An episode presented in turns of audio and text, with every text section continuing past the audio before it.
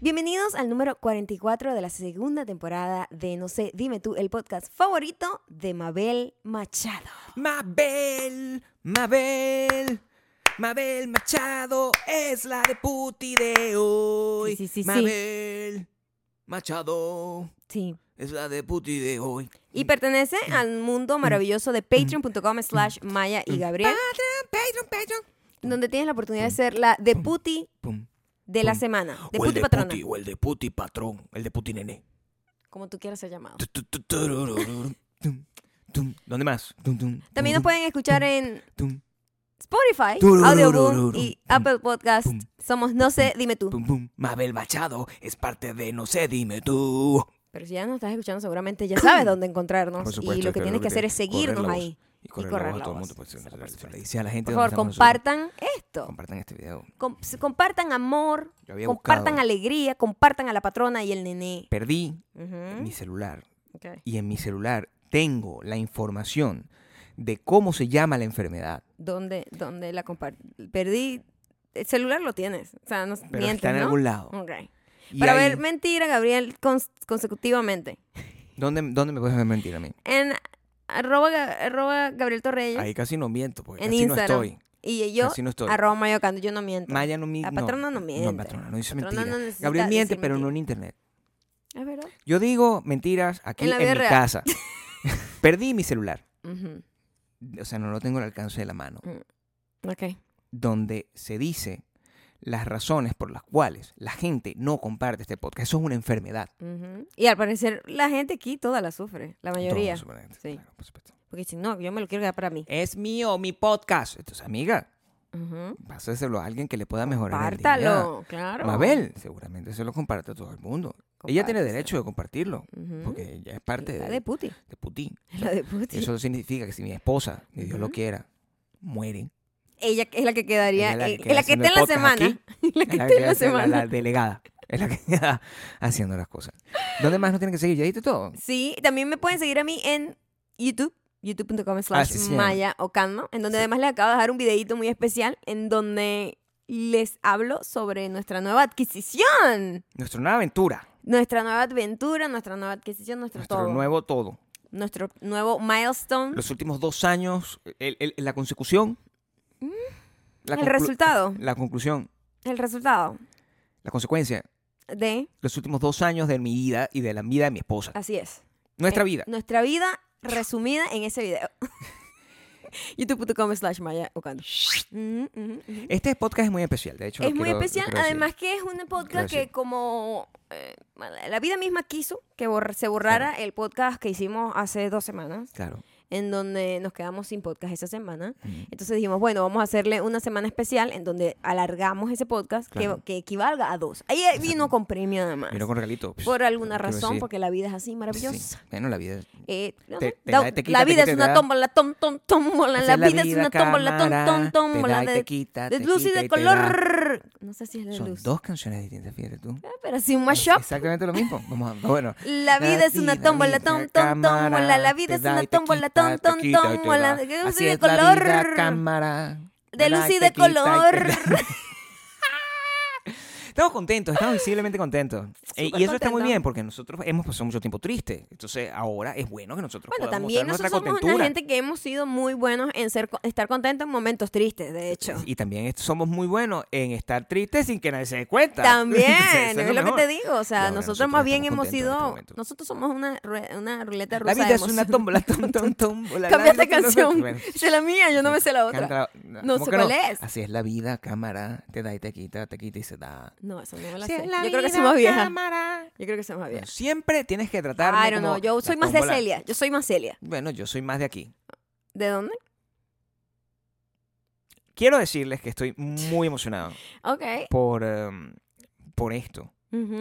Y por eso nosotros el- el- la- queríamos compartir con ustedes detalles de lo que fue esta increíble Bueno, adquisición. Ajá. Vamos a contarlo porque hay gente que a lo mejor nos escucha y no nos sigue en ¿Quiénes son ninguna estos- otra parte. qué- ¿Qué son este par de estúpidos aquí? ¿Qué están Le- diciendo? Sí, Les llegó el podcast así de retruque porque lo compartió Mabel. Ujú. Y dijo, ¿de qué hablan? ¿qué está diciendo esta gente? Ti- Ajá, ¿qué me importa a mí tú qué? Ujú. Bueno, cuéntales, Maya. Bueno, nosotros ¿Qué es lo que pasó? eh, nos compramos nuestra primera casa. ¡Uh! El castillo de Bakú. Castillo de Bakú. Increíble. Nuestra casa Sí. me hace muy feliz. Es muy raro toda esta sensación y en el, en el video les hablo un poco de mi eh, eh, percepción sobre esta adquisición y hoy en el podcast vamos a poder compartir tu punto de vista, Gabriel. En el podcast vamos a poder compartir exactamente todo El punto de vista de los dos. lo dramático que ha sido Lo todo dramático esto que ha sido y- estos últimos dos años. Y porque, bueno, ya sabes, estoy increíblemente feliz. Lo que pasa es que yo no tengo la habilidad de contar las cosas como las cuentas tú. Ah, en- sí, ¿tú crees eso? Sí, Oh, wow, Gabriel. Sí, claro. Gracias. Yo pensaba que tú eras el poeta aquí en esta relación. No, yo soy el artista, que distinto. Yo soy más de hablar desde el corazón. Tú eres un poco más manipulador, yo creo. Yo soy Y se requiere como más tiempo para la manipulación. Yo soy un artista. soy- ¿Un artista de qué? No eres un artista con las palabras, no deberías saber expresarte. No, no, no con esto. No con esto. Con esto, esto me Ah. sin palabras. Ah, sí, a mí claro. también un poco. Sí. Es muy raro. sin No sé por dónde comenzar, pero lo que sí quería contarles, vamos a empezar por el principio. Nosotros cuando nos mudamos para acá, Claro. nuestro plan principal era comprar una casa. Eso, Siempre fue eso. sí. y lo dijimos, yo lo dije en mi video de hace dos años, que nuestro plan principal era comprar una casa. Y quiero que sepan que lo estábamos diciendo sin tener un centavo para comprar una casa en ese entonces. O sea, Sí. no teníamos, era solo el plan. No teníamos como todavía el arranque de la ejecución del plan. O sea, quiero que sepan que antes de eso, incluso, lo único que había era una visualización. Exactamente. Donde nosotros lo único que estamos haciendo, me acuerdo clarito, que lo contábamos en el podcast, que Maya y yo siempre salíamos a caminar. Yo venía- Ujú. regresaba al gimnasio, nos encontramos, cuando yo terminaba el gimnasio, ya terminaba de hacer ejercicio, y nos encontrábamos a caminar por donde vivíamos en aquel entonces, que era Santa Mónica, en California. Y caminábamos por esa área y yo me ponía a ver casas con ella. Yo decía, cierto. ay, esa es la casa que yo... Esa casa yo me gusta, esa no me gusta. voy a tener esa casa, una casa. esa tal. Quiero que mi casa Y tenga también nosotros caminábamos por ¿eh? Montana, en donde hay un montón de, de oficinas de real estate, Sí. y afuera Ah, ¿verdad ponen, ponen, afuera días? ponen unas Sí. casas como con su descripción, sus fotos y los precios. Bueno, la vaina insólita, ¿no? Mansiones increíbles Y de, Gabriela. de- de California. Y Gabriel siempre, esta va a ser la casa de nosotros, esta, va a es ser la casa de nosotros. Y nosotros, yo como que, ajá, ok.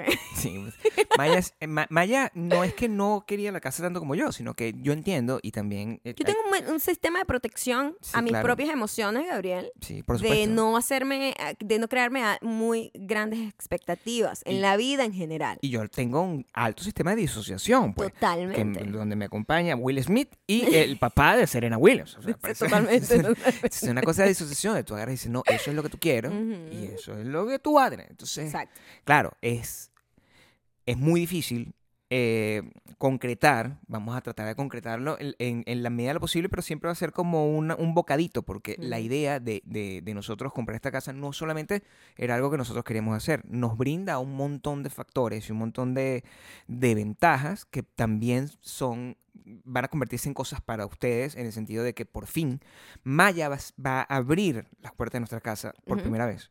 Y de mí misma. Y Porque yo sé que yo tengo mm, casi 10 años o 10 años haciendo YouTube. Casi, sí. En, en abril cumples 10 años. 10 años haciendo sí. YouTube. Yo no hablo de mí realmente. No. Yo no, eso o sea, yo veo gente que overshares todo. Y la gente cree conocerme, epa, y esto pasa hasta en la vida real. En la vida real yo- más que todo, de hecho. Mis amistades internet, tampoco saben mucho de mí. Claro, y son tus amigas de Son toda la mis vida. mejores sí. amigas de toda la vida. Claro, Pero yo soy, siempre me dicen, no, Maya es súper misteriosa. sí. Y soy súper misteriosa porque eh, protejo mucho las cosas que estoy haciendo y nunca las cuento antes de que Y a los pase tuyos nada. también, también las Y protege. sí, protejo todo. Yo soy muy pro- overprotective de todo. Claro, De todo. De mis emociones, sí. de mi vulnerabilidad, de la gente que yo quiero y de mis planes. O sea, soy súper sobreprotectora. No Ajá. ando por la vida como que, ah, yo voy a hacer esto, esto es lo que estoy haciendo, esto, ay, ahí viene para acá el proyecto. No, pues es muy difícil. Yo solo lo digo cuando ya pasó. Claro. Nadie, nadie de nuestras familias y amistades sabían que nosotros estamos en un plan de comprarnos una casa. Ni siquiera, Nadie. ni siquiera cuando ya pasa, nosotros lo contamos. Es más, hasta que nosotros es nos muy apro difícil. porque esto es un proceso Es un larguísimo. proceso. ¿Cuántas casas hemos visto nosotros, Gabriel? Maya, por favor. Ya yo perdí la cuenta. Este, yo no sé, yo nosotros sé que- vimos como Yo sé que más de de 50 a 100 casas. Sí, más Sí, que todo, sí. más o Vimos menos. muchísimas casas. Demasiadas. Muchísimas casas también, yo sé. Me dirán, bueno, pero es que también ustedes son muy picky. Sí lo somos, porque tampoco es que estamos comprando un cactus, ¿verdad? Como que tenemos aquí. Que No, seguro se mueren. no es que estamos comprando una franela, no estamos comprando unos pantalones, estamos comprando una casa. Una casa con la que tú te tienes que dar cierta cantidad de tiempo. Sí. Es una casa que además tiene que representar a ti. Una casa donde tú tienes que de no tener el remordimiento de que, ay, ¿por qué hice esto? Ujú.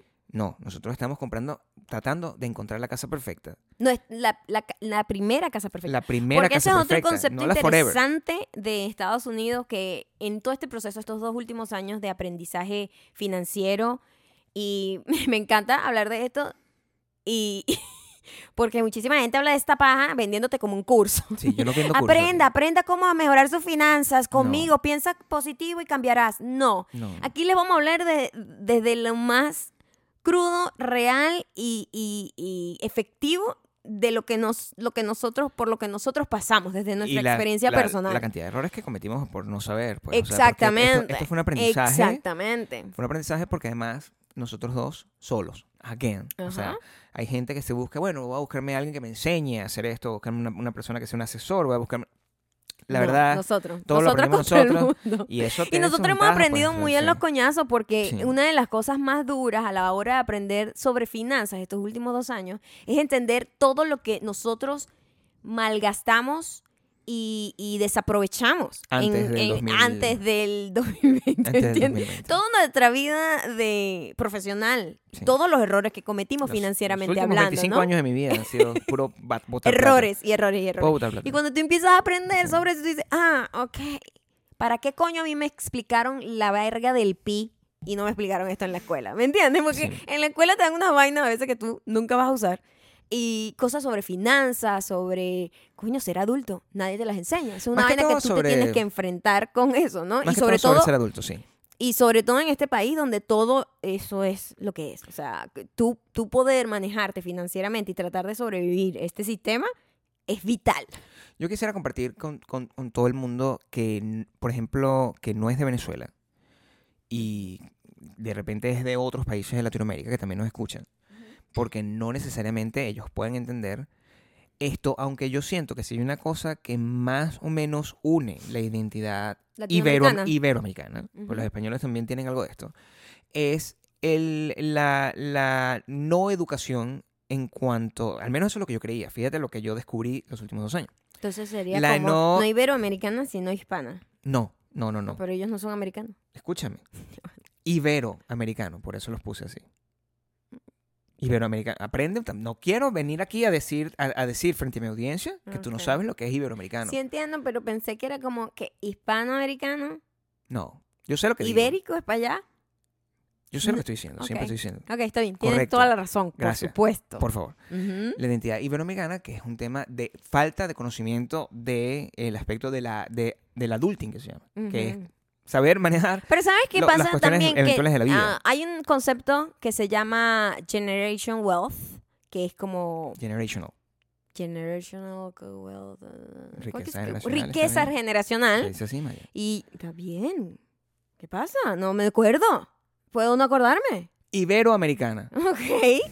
Hay un concepto que yo pienso que nosotros todos arrastramos, que es nuestra, nuestra pobreza generacional. Nos enseñan desde chiquito, eres pobre, eres pobre y vas a ser pobre forever porque no, nosotros no tenemos, ellos no tienen las herramientas, no las aprendieron con nadie. ¿Cómo te las van a dar a ti? Claro. No tienen nada que darte. Entonces tú tienes que tú en tu propia vida darte mil coñazos y encontrar la manera de entender cómo funciona el mundo en realidad.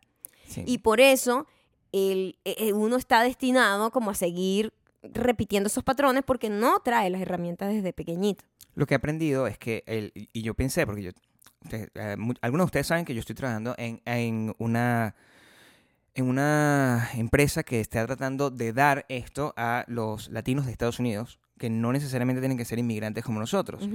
Y lo que yo me he dado cuenta es que es un desconocimiento general. General. no tener ese conocimiento en nuestros países, ¿verdad? En, en México, en España, en Argentina, en Chile, en Venezuela, es no tener ese conocimiento es una cosa como que no, no, no te afecta en el sentido de que tú no sabes que te está afectando. No, Porque tú vienes entrenado de alguna forma de que de bueno, sobrevivir, ¿cómo es sobrevivir, verdad? esa es la casa de mi mamá, yo me voy a mudar, voy a alquilar un apartamentico, cuando mi mamá se muera, bueno, esa casa quedará mía. Y eso es lo que nosotros entendemos como riqueza generacional, cosa que es muy triste, porque entonces estamos contando con, la, la- con el traspaso generacional de una persona para que te llegue a ti y donde ya nosotros, por lo menos nosotros, eh, nuestra generación, y no me quiero ni imaginar como la generación que vino después de nosotros, perdimos el will de tener, de pensar en que me voy a comprar una casita. Eso es una Sí, cosa sí. que en... Hubo un momento en el que se acabó eso. O sea, después del no se 2000 podía eso hacer. se acabó. Fue como Eso que no se sí, ya podía no hacer. hay esperanza de comprar casa. Yo sé que ahorita llega la gente, llega y me compra una casa, y- pero eso es lo, con lo que le cuesta aquí como comprarse de repente una moto. Ay, me compré una casa ahí. Yo eso está bien. Me- Los, los tiempos cambian. Me imagino que eso tiene que ver con, eso es muy triste porque eso tiene que ver con una devaluación muy grande en, en- Ujú. en- en los países que se puede hacer eso. Pero eso no es lo ideal. Lo ideal es que tú puedas de alguna manera tener un sistema que te permita construir algo que tú puedas traspasarle a tus, tus familiares inmediatamente posteriores a ti.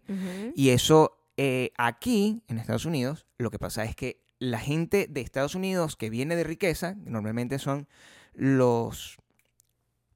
Blancos. Normalmente es son- fácil decirlo, Gabriel. Normalmente son ellos. Ajá. Este, ellos están muy bien entrenados. Claro, porque, ya- porque tienen ya las herramientas que- de varias generaciones atrás. Claro, ellos En vienen... cambio, nosotros no traemos nada. Venimos aquí al mundo, lo- nos lancen, bueno, sobreviva, mijo.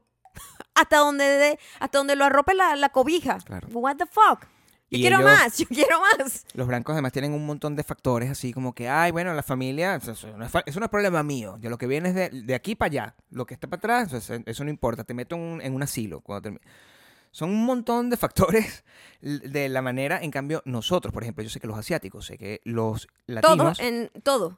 Absolutamente todos menos los blancos gringos. tenemos como una, todos- sentimos una responsabilidad muy grande con nuestra, con Con, nuestra con- familia para los, arriba. con los viejos, claro. Claro, entonces, esos son factores, el, el no planificar para poder tener todos esos factores cubiertos hace que nosotros, al- a- hace dos años, estábamos en la mierda. Esa es la única realidad. Estamos en la mierda a pesar de haber tenido mucho éxito profesional y haber tenido Y haber, muchos y haber proyectos producido muchísimo haber dinero producido también. muchísimo dinero haber está- estamos viviendo en un, en, en un lugar de ensueño. No es- o sea, realmente eh, no teníamos por qué, que- a- por qué estar en ese estado. Y estábamos en ese estado por nuestra propia culpa, No, básicamente. bueno, no- yo no lo digo como culpa, Nuestra responsabilidad. no sé si sea culpa, pero sí es una pero responsabilidad. más que, eh, más que culpa es como la consecuencia de esa pobreza generacional que te deja desarmado.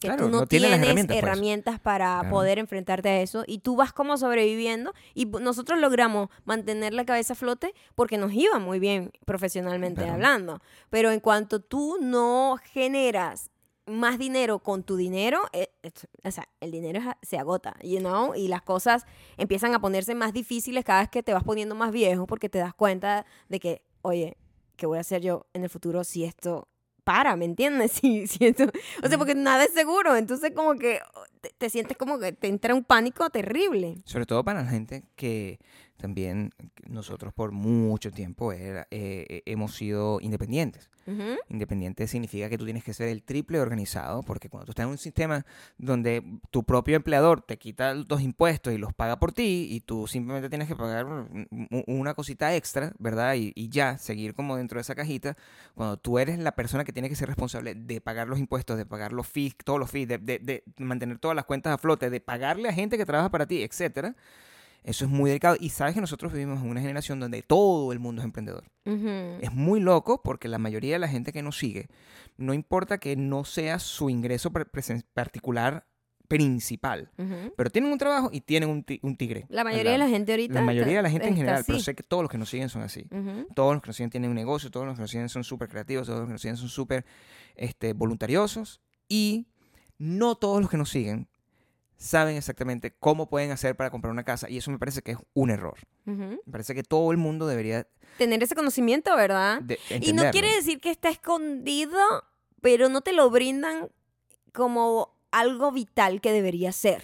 Y ¿sabes? requiere, y requiere que de verdad te enfoques. Y eso, o sea, e- es importante que entendamos que durante cualquiera que sea este proceso, esto no va a ser, no es una guía, es mi experiencia y la experiencia de Maya. Y con esa experiencia estoy seguro que muchos de ustedes que ya deben estar transitando por este proceso, O, o, los ya que menos- pasaron, o que ya, o que o que están sueñan empezando, con pasarlo y no saben por dónde empezar. esto no es para discouraging at all, es para que sepan, mira, o sea, se puede, necesitas tener eh, la mentalidad de Will Smith. O sea, eso, es todo, Totalmente. eso es todo lo que necesitas Hay un porque es mucha de, visualización. de disociación, visualización Y es lo mismo, y, y- y resistencia. es lo mismo. Porque es un camino muy largo, no es como que me va, me a comprar una casa mañana y ya está. El caso es que lo, lo que vamos a compartir aquí es literalmente desde el principio, desde que tomamos la decisión de que vamos a hacer, va- vamos a comprar una casa, realmente eso es lo que queremos eh, y la manera de hacerlo requiere un, tomar un montón de decisiones que algunas no van a ser las, las decisiones más No. Más lógica- entretenidas. No, y también tampoco es una, una- un proceso así lineal. No. Eso, esa es otra cosa que hay que entender. Es súper rocky, o sea, vas, vienes, cambias de opinión, cambias de dirección, te perdiste un tiempo acá y te metiste por un lado que estaba como calle cerrada y te tienes que volver. O sea, Sí. es un camino complicado. Y no siempre, no todas las decisiones que tomes son decisiones con las que vas a estar de acuerdo, pero that's what- por eso es divertido. Sí, tienes que como giving un montón de cosas. Por eso es divertidísimo, porque el, el- a- así es la vida también. La vida es, el, el- es un proceso, yo creo que si yo quisiera definir el proceso de comprar nuestra casa, yo lo llamaría un proceso de aprendizaje y adaptación. Esos son la, foco, yo, esos son los tres elementos que yo diría. Anótenlo a la gente que esa que nota la frase y dice, ay, esta frase me inspira y lo ponga en Twitter. Agarren esta, porque, porque yo creo que eh, m- m- vale la pena, porque quizás en nuestra experiencia esto es lo que pasó Ujú. es foco, aprendizaje y adaptación. Eso puede, puede ser la traducción de los últimos dos años. Serían los tres pasos principales.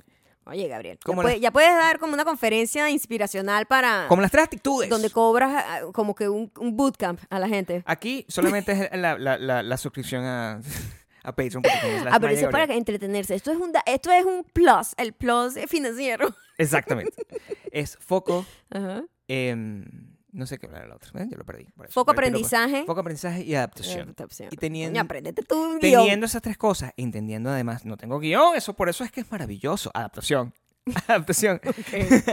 El, con pandemia incluida, Pandemia y el problema que hubo también con, con el real estate es que se volvió loco. Se El volvió real- loco. La gente que sabe algo de lo que pasó en el real estate en esta época es que la gente, los, los precios se dispararon de una manera y era como que veías una casa hoy y ya mañana eran 50 mil dólares más la misma casa. Eso era una vaina absurda. Y estoy seguro de que, de que, claro, eso fue como consecuencia de la pandemia, porque nunca había, si, había sido eh, algo de un, con ese nivel, de, con esa magnitud de porcentaje de crecimiento en cosas. Y eso, el, aquí, aquí mismo en Estados Unidos hay una crisis de que donde los millennials están eh, decididos a que no puedo, nunca voy a poder tener una casa por miles de factores. Bueno, si hay algún millennial aquí que vive en Estados Unidos, foco, Aprendizaje y adaptación. y adaptación. Historia, hace- para hacer la historia desde el principio, contarla lo más sintetizado posible. Nosotros alrededor de octubre, noviembre del año pasado, fue cuando dijimos, Los Ángeles es muy... Del año pasado no. del, hace Del dos años. 2019. Los Ángeles es muy costoso para lo que ofrece. Ujú. Y nosotros aquí no estamos realmente teniendo la alegría que teníamos cuando recién nos mudamos para acá. Eh, eso significa que nosotros podemos tener este mismo estilo de vida y podemos eh, seguir trabajando lo que estamos trabajando, porque siempre lo hemos podido hacer, no importa dónde vivamos, Exacto. y de paso poder tener un goal, donde, eh, una meta donde eso al final puede convertirse en algo tangible, para que eh, la gente que no lo sabe, mucha gente te, te puede decir, no, invierte que si en Bitcoin, que dice, oh, quiero invertir en la, en la bolsa de valores, todo eso es válido y todo eso está bien, pero la manera más, menos Arriesgada. arriesgada de generar esta riqueza generacional de la que hablaba Maya es a través de las bienes raíces, Ujú. es comprar propiedad, Porque es segurísimo. tener una propiedad. Maya tuvo que aprender, yo creo que... Yo tuve que aprender estás- muchísimo. Yo creo que tú puedes agarrar y decir... Ya puedo, ya puedo dar una conferencia. Puedes de dar una conferencia sobre lo que es el equity, por El favor. equity, Tú puedes oh explicarle a nuestra audiencia God. lo que es el equity y lo que tú pensabas que era el equity para que ellos entiendan la, transformación que hubo entre la Maya que no entendía por qué comprar una casa era tan importante a la Maya que era, por Dios, all the way, no mello. Sí. Bueno, el el equity es tu ganancia. O sea, así, así se resume, ¿no? Pero la ganancia de la casa es maravillosa porque tú cada vez que estás pagando tu hipoteca, tú estás abonando prácticamente una cuenta de ahorros tuya.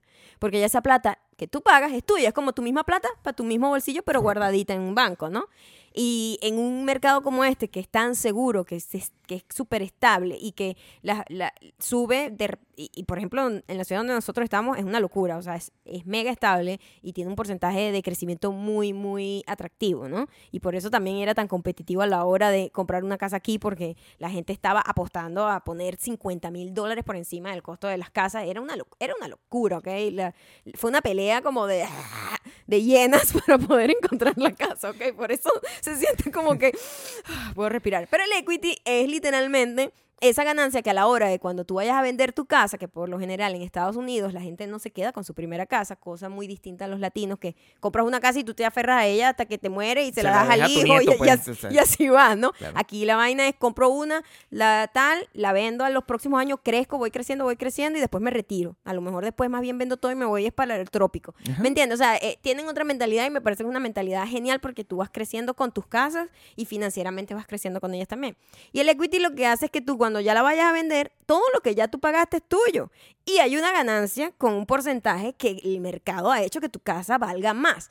Entonces cuando yo entendí el equity, yo dije, what the fuck, en tantos años yo tengo esta cantidad de dinero. Sí, y es tuya, es tu plata. porque antes y lo tú que dije, pensaba- what the fuck. Aquí, el- eh, como lo llama la gente que sabe esto, el car, air, car. Exactamente, el cars. Es que el, el- el tener carro me, me traumatizó mucho. Porque cuando los carros es totalmente distinto. Tú pagas, pagas, pagas y no terminas de pagar el carro porque lo que estás pagando es intereses. Sobre una cosa que está devaluándose Por cada una, minuto. Por una cosa que cuanto los, en cuanto lo sacas del, del concesionario ya vale menos. Ya vale 30%. Al contrario de la casa, nosotros compramos la casa hace un mes, porque el proceso pasa un mes, nos la entregaron y ya la casa vale más que cuando la compramos. Porque así funciona, 30% más. así- porque así funciona el mercado eh, del real estate. Entonces, cuando, lo, cuando yo entendí, mira, a mí fue todo un proceso. O sea, nosotros, eh, como, como Gabriel lo dice, hemos aprendido solos. Nosotros no tuvimos un asistente, un, un asesor, asesor, claro. financiero. Nosotros tuvimos que investigar porque, bueno, afortunadamente Gabriel es un nercito.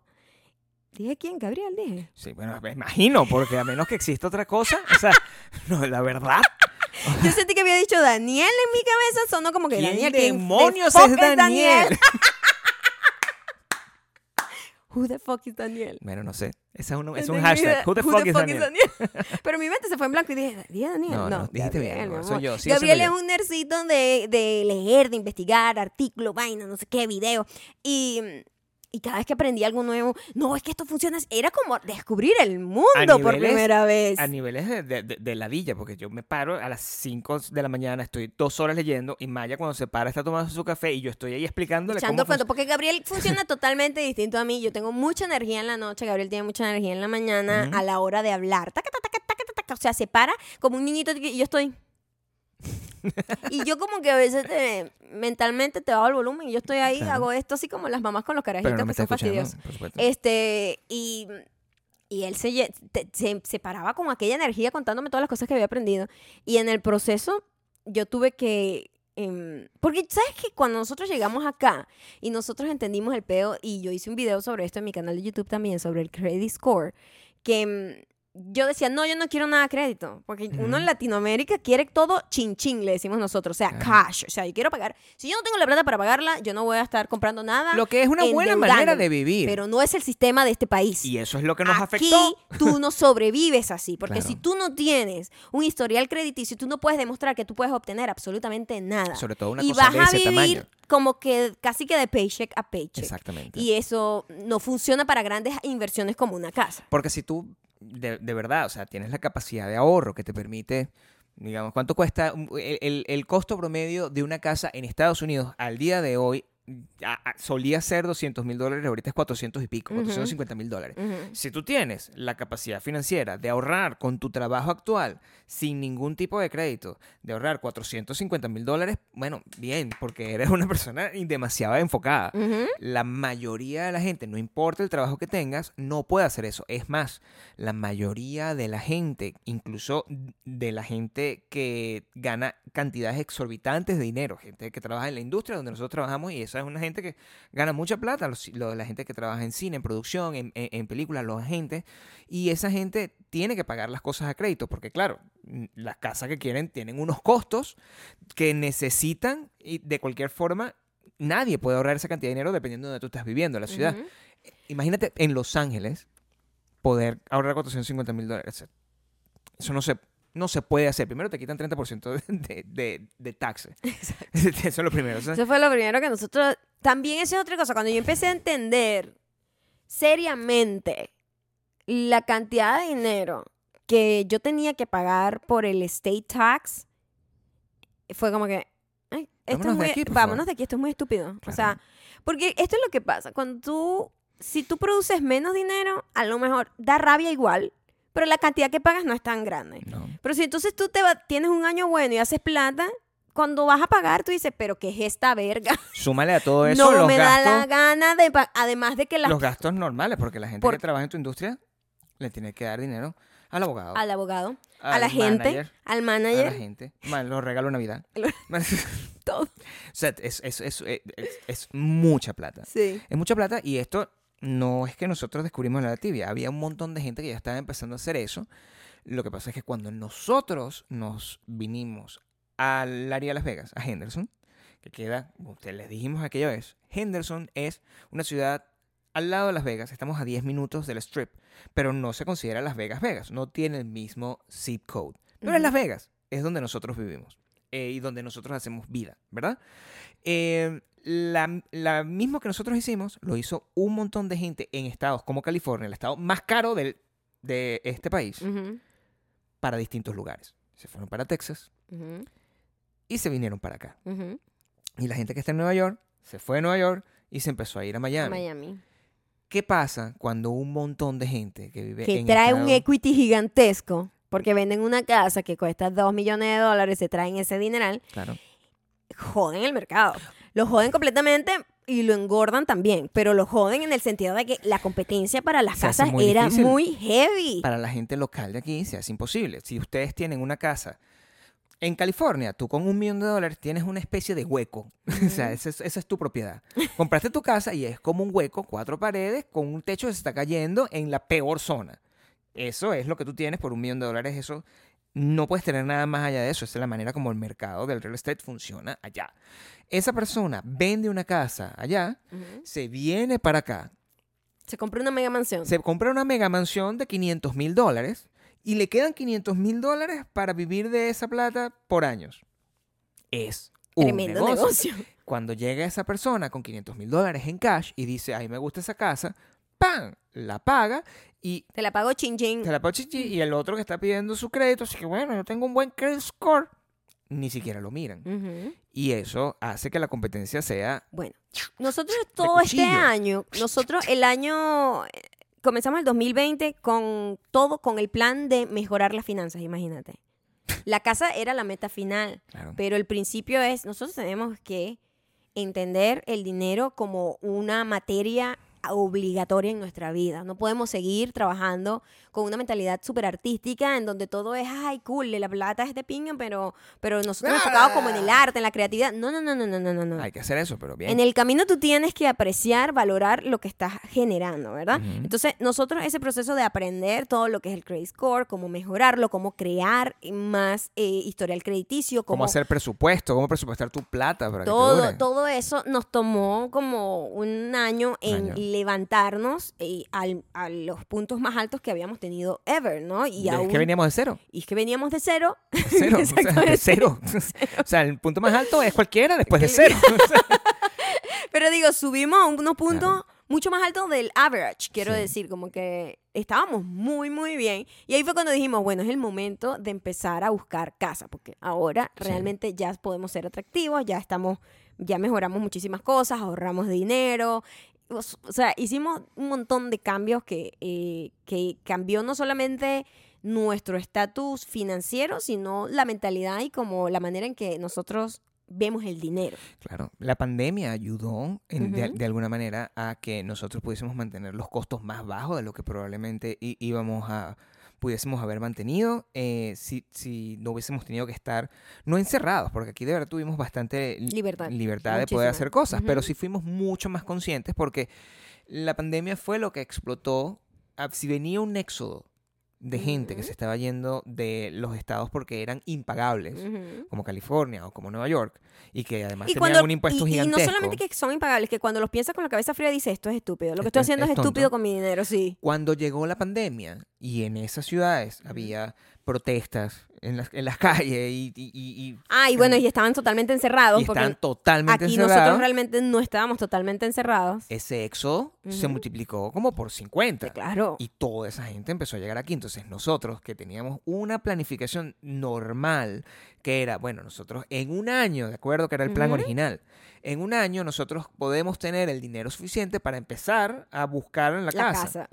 Ese año se extendió un año más, porque en el preciso instante que nosotros estábamos comprando la casa, la casa que nosotros queríamos comprar ya no valía lo que yo pensaba que iba a Claro, costar, porque que yo había se pensado. duplicó todo. Todo se Do- duplicó. doble, ¿ok? Doble. Doble, o sea que Una locura. La casa, nosotros íbamos a comprar una casa eh, que era New Construction, que con eso aprendimos otra cosa. Otro concepto que Otro también concepto. es interesante. Otro concepto. Claro, porque como les digo, la línea no es una línea directa, es como hay recovecos, te, te pierdes, te tienes que devolver o agarras un atajo, etcétera. Este, pero nosotros cuando comenzamos eh, empezamos a ver casas de new construction, que aquí hay muchísimas, porque al ser una ciudad en el Que medio del desierto lados, y se claro. extiende así y no para arriba, pues hay muchísimo espacio, muchísimo terreno para construir. Entonces hay muchísimo, es muy competitivo. Entonces, te- tal, tal. Y nosotros empezamos a ver, y cuando íbamos a las casas a ver, eso desde febrero. Que empezamos a ver las casas. Este, wow, todo increíble porque las new construction Es muy es atractivo. una vaina moving ready. O sea, aquí está listo. Es Usted viene, se trae las maletas y ya tú estás listo Y porque es está nuevecito bonito, todo, ¿no? Claro, todo Pero cuando perfecto. nosotros empezamos a ver la realidad de la, de la cosa y que lo más importante de real estate aquí y, Y en, en China, China, claro. es la locación, nosotros nos dimos cuenta, ok, una new construction se ve muy cool, pero de aquí a que ese, a que ese eh, neighborhood sea valioso realmente y sea atractivo y tenga todo lo que necesita, las carreteras, las luces, los colegios, la- los centros comerciales, todo lo que se necesita vida, para tener pues, un claro. neighborhood como vivo, que tú puedas salir a correr y todo está hecho, las matitas, las jardineras, toda esa cosa. Van a pasar muchísimos años. Y esta es nuestra primera casa. Nosotros no vamos a pasar mucho tiempo en una primera casa. Nadie lo hace. Porque tú, tú vas escalando y te quedas en tu forever home. Ya esa es como que ahí es donde te quedas. Entonces yo decía, no vale la pena. O sea, se ve increíble, se ve atractivo. Y como además les conté en mi video, además yo estaba con este proyecto de estudiar in- eh, diseño de interiores. Entonces, una new construction era como que una cosa ya prácticamente hecha, you know? Ya, no voy a arrancar un piso que ya está nuevo, No, recién puesto. te O sea, mato. ¿Me entiendes? Es una locura, mato ¿me con un entiendes? puñal. Entonces nosotros dijimos, no, ¿sabes qué? Vamos a tener que empezar a ver las Claro. casas ya en, en, en neighborhoods establecidos que a lo mejor necesitan más cariño, meterle un poquito de inversión al principio, pero que lo que te ofrece la locación es... y- porque tú no Claro. puedes cambiar la Tú no locación puedes de cambiar tu la locación, casa. tú puedes cambiar Tu casa la puedes casa cambiar por completa. completo de pie cabeza, por dentro y Pero por la fuera locación no. Y, y a nosotros nos pasaba eso, pues nosotros el a mí me trajo recuerdos de cuando 2005, cuando la última gente que yo conocí, que ya ni siquiera puede vivir ahí, por cierto, lo que es terrible. 2005-2006, la gente gente que yo conozco compró casas. Y las casas que se podían comprar eran casas que quedaban en las afueras de Caracas, que era donde yo vivía, nosotros dos vivíamos. Y en Caracas eh, es- lo vendían como por las zonas que se llaman Guarenas o como Guatire. Guatire, Valles Ajá. de no sé qué. Eran donde podían comprar casas. Oripoto. ori- vainas así. Una cosa así. Donde estaban comprando vainas que eran los lugares donde podías tener Las new constructions. New construction. Entonces, claro, son unos apartamentos bellísimos, nuevecitos, todos perfectos, no sé qué, pero en mitad del culo del fucking mundo. Y, y, mm, eso tiene sus ventajas si lo que te interesa es pues lo que está construido, pues las cuatro paredes. Pero realmente las cuatro paredes tú las puedes rehacer. Maya, Ujú. en todo este proceso, nosotros tuvimos dos niveles de aprendizaje. Es cierto, en paralelo íbamos los dos como, como cada uno en su camino, su en su lane, pero claro. los dos en el, la misma meta y la misma... Como, y, y- y a lo mejor eso es, lo que ustedes consideran Y tan se- cute de Y nosotros. se dio natural, no fue una cosa como que tú encárgate de esto. No, y tú- no. no. Pasa porque cada quien va como está enfocado como en sus en, en- en lo que realmente se forma su área de interés. Pues. Claro. Entonces, y en lo que en su expertise Claro, también. mientras yo estaba eh, totalmente obsesionado con todo el tema de, De las de finanzas. cómo hacer rendir nuestro dinero, cómo aprender yo de ser un artista loco que no quería agarrar un Excel en su vida, a ser un psicópata con un spreadsheet haciendo Total, budget. ¿Cómo, cómo pasar de eso eh, fue en- en mi lado? Y Maya, que es una persona súper handy, súper crafty, es diseñadora, diseñadora de modas y diseñadora de películas, o sea, hace películas, hace cosas.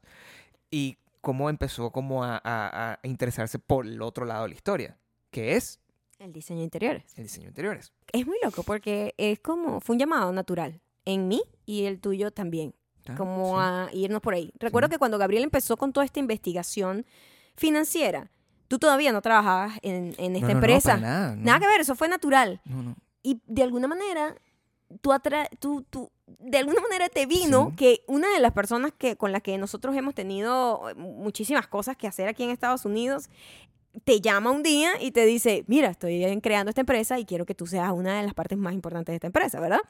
Y, y pasó, se te dio natural. Y yo, ah, bueno, sí, eso es, qué curioso, porque eso es lo que estoy en este momento pensando. es o muy sea, loco, ¿no? no, no estoy como pensando en Además otra que cosa. tú eres la, la muestra perfecta de eso, de, de Claro. cómo el poder de la información financiera puede cambiar tu vida.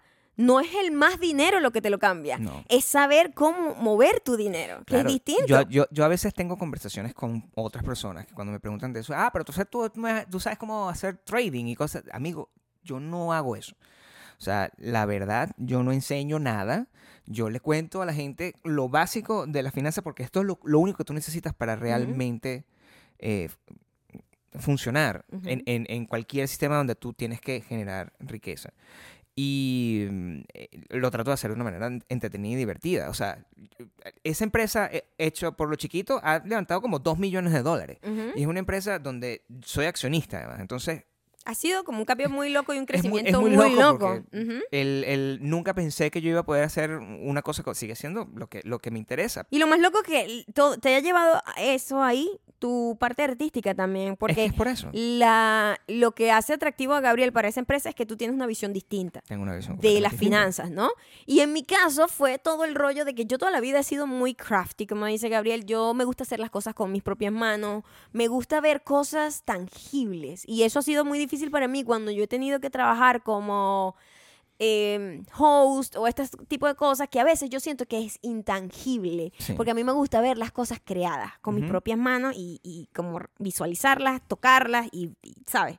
Que sea súper funcional, Claro. atractivo, pero también como artístico, ¿no? Y por eso a mí el diseño interior siempre me llamó la atención y estaba en todo ese rollo. Ya cuando nos mudamos para acá, empecé como a investigar cosas, a Ujú. aprender cosas, porque Concha le tenía un apartamento que era un canvas bastante más clean que el que teníamos en LA, por supuesto, porque hello, LA todo LA, es viejo claro, y LA. como... mm. Y no lo puedes tocar. Exacto. Entonces, eh, cuando, cuando se viene lo de la casa, yo digo, ok, esta es mi, mi oportunidad perfecta. Si compramos una casa que ya, este, que en una muy buena locación y que a lo mejor necesita algunos retoques, ese va a ser mi canvas perfecto para yo jugar, entretenerme, crecer, aprender y hacer algo con eso.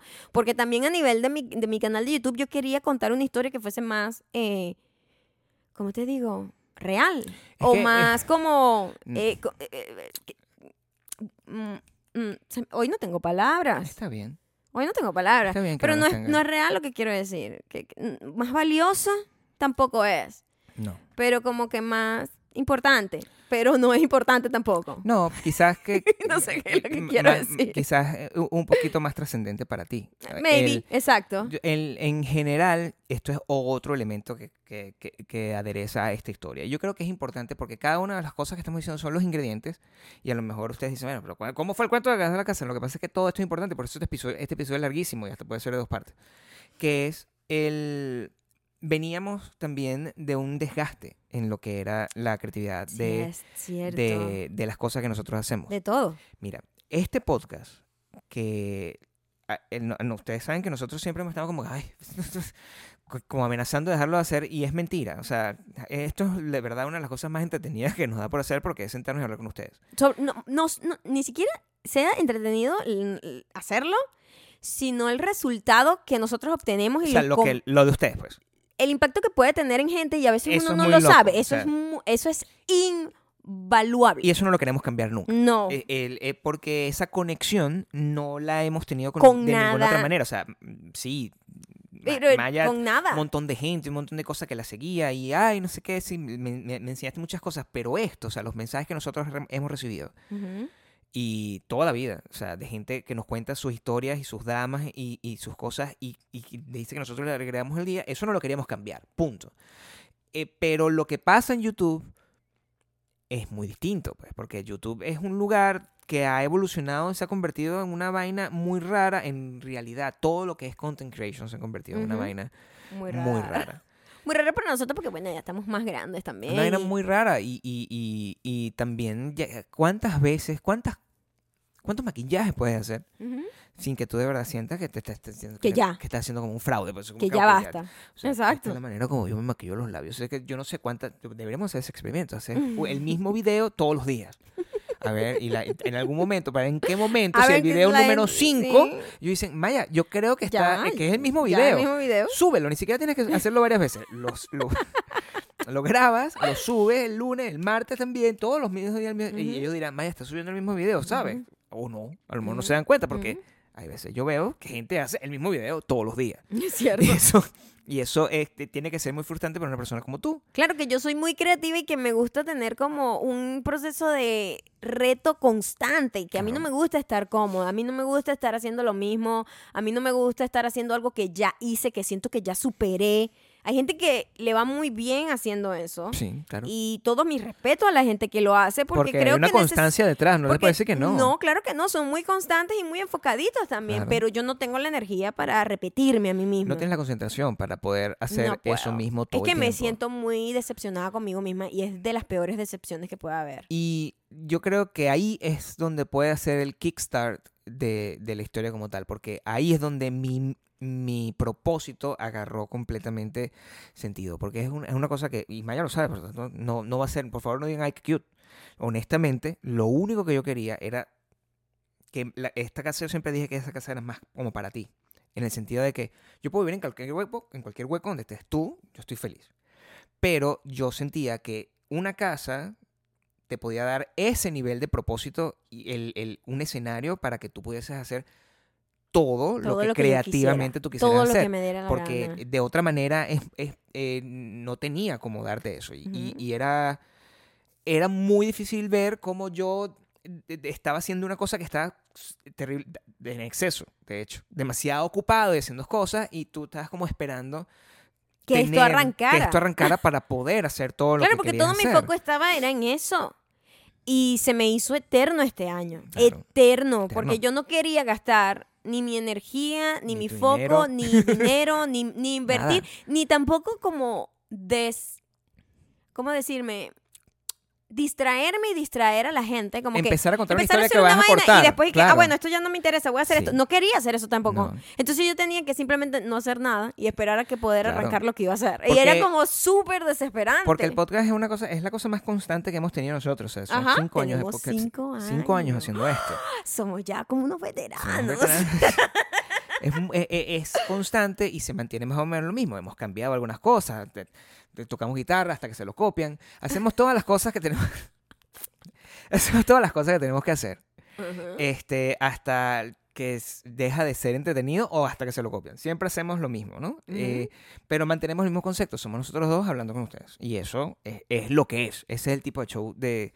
e- Este tipo de cosas que nos entretienen. Algo que de verdad genere este nivel de conexión. Y eh, lo que empezamos a sentir cuando planificamos eh, que la casa no solamente iba a ser nuestro primer hogar y nuestra primera casa, sino también nuestro proyecto y nuestro escenario y alrededor de, de donde va a girar toda nuestra creatividad y sobre todo tu talento, eso fue lo que, cerró- lo que selló el trato. Lo que, ok, llegó el momento, esto es un plan redondo, esto es lo que queremos hacer y esto es lo que nos va a hacer felices. Eso es lo que importaba. No era, un- Lo único importante. no era mudarse para tener una casa. Sí, es una, era una buena inversión, sí, vamos a buscar una buena inversión, pero lo único que a mí me interesaba en particular era que ese lugar, como diría Maricondo, nos diera joy. Joy. nos, diera, nos diera joy. Exactamente. Comenzó la búsqueda de casa. Comenzó en febrero. Empezamos a rodar. Perdido, porque uno está perdido, uno no sabe hacia dónde está apuntando, uno no sabe lo que quiere, lo que no. La delimitación, tú sabes, tú sabes cuando en Claro. la escuela te enseñan la delimitación del tema. ¿verdad? Eso tú todavía no lo tienes. Lo tienes es experimentándolo y buscando las cosas y después que te das cuenta, ah, ¿sabes qué? No me importa esto, o esto es vital para mí, Claro. esto es necesario, esto tiene que tenerlo y esto, bueno, si lo tiene me da igual. Entonces, si una vez que tú tienes tus finanzas en orden, eso es lo primero que tienes que hacer. No, no vayas a buscar una sola casa hasta que tengas tus finanzas en Sí, porque el proceso de hacer como mega largo. Entonces, y, y- No. y- y- y- y vas a perder el tiempo. Porque para tú poder... Y te vas a desesperar. Tú para poder tener una casa, el cru- crudo y duro, cuando tú vas a poner una oferta, tú necesitas de por sí tener algo que se llama preaprobación.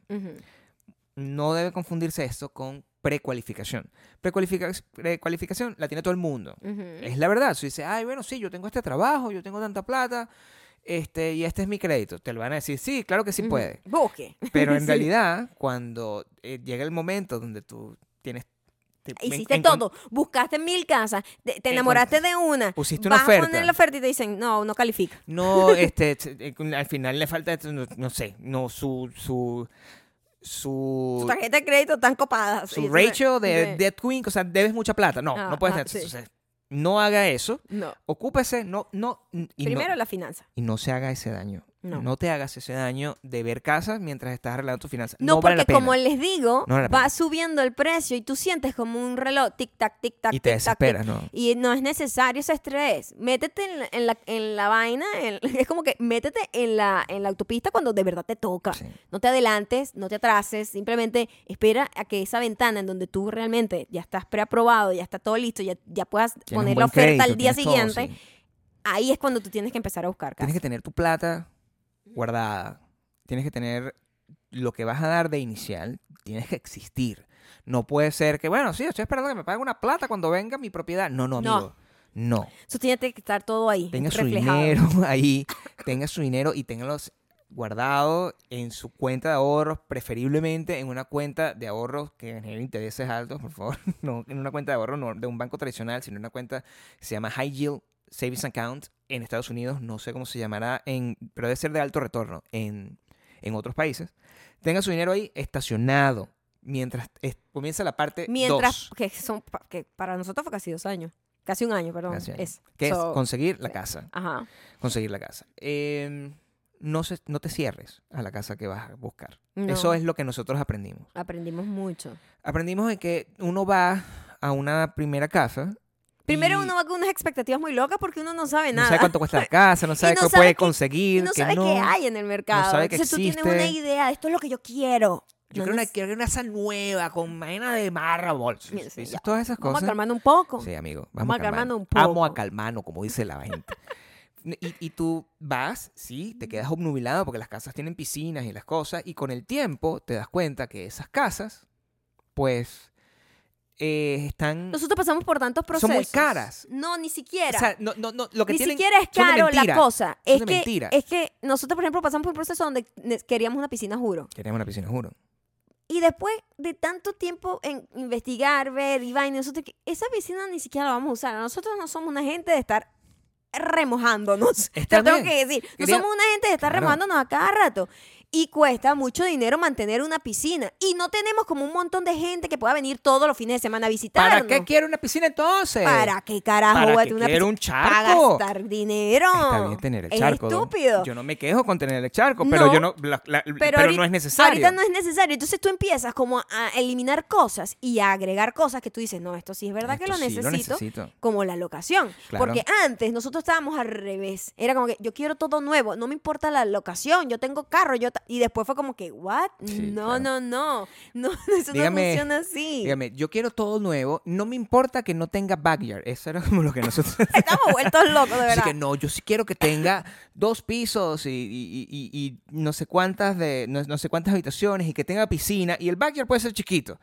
Y ah, eso, o todo sea, cambió. Todo cambió. Todo cambió. Todo cambió porque, porque nos dimos cuenta de otros Nos aprendizajes. dimos cuenta de lo que realmente importa no En solamente todos los sentidos. en todos los sentidos, para nosotros y para el mercado. Y para Porque el valor de tú la casa. también tienes que entender que esta casa que es tuya no es para siempre. Tú quieres que sea atractiva para la próxima persona que la va a comprar, para que tú tengas... Y eso era otra cosa que yo decía. Esta locación aquí botada, una casa súper nueva, no va, no va a crecer con el mismo porcentaje que esta, que es una vaina que está establecida, que es Which una locación true. increíble. Entonces, es como que, que no, no, no. Y yo me acuerdo mucha gente que me escribía, este, que se, que se olía que estábamos comprando casas. Me decía, Maya, si estás comprando casa, location, location, location. Eso es lo único que Claro. importa en real estate. Y es verdad, porque uno se deja como que enamorar con, ay, mira esta casa nueva, Claro. todo nuevo, todo perfecto, el piso está listo, llegas nada más con la maletica. Y eso después... Y, y, y, y este nos lleva al otro extremo de la cosa que tampoco es el camino.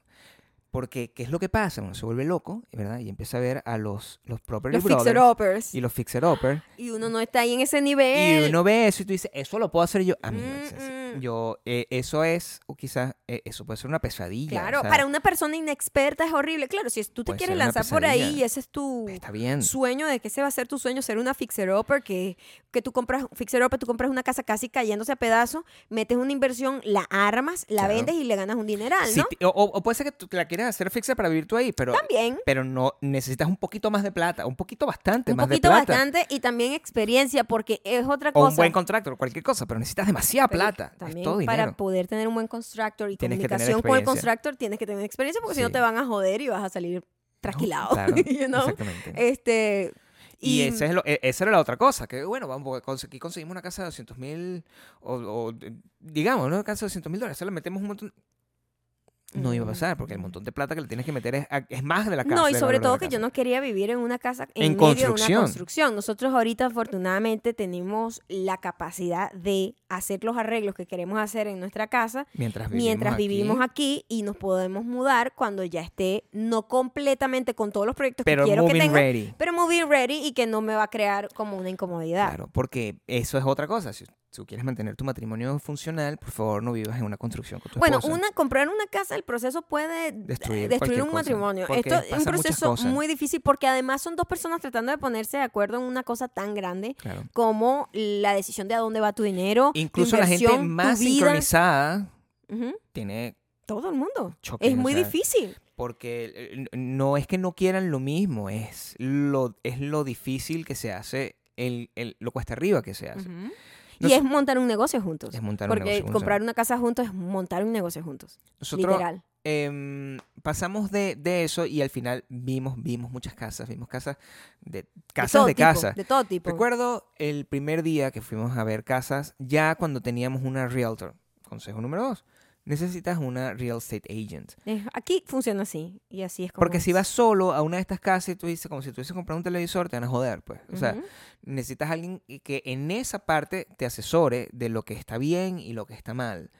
Y necesitas... Y esa persona te ayuda a delimitar el problema. Sí. así como Te- en, te- en las tesis. Exactamente. te empieza a hacer preguntas y ella misma te hace como, ah, bueno, esto, esto para que no te desgastes, porque es muy desgastante ir y ver casas, o sea, mamado queda uno. Además, mientras tanto tú tienes trabajo y tú tienes cosas que hacer, o sea, Y nosotros queríamos, el, el donde queríamos, que esto es una, una historia, eso va a ser precioso. Nosotros queríamos la primera casa, nosotros vimos en Henderson y queríamos la zona que queríamos, era, no era en Henderson, era en una cosa que queda a 20 minutos de Henderson, básicamente el otro extremo de la ciudad. ujú. Y ese es donde nosotros queríamos ver.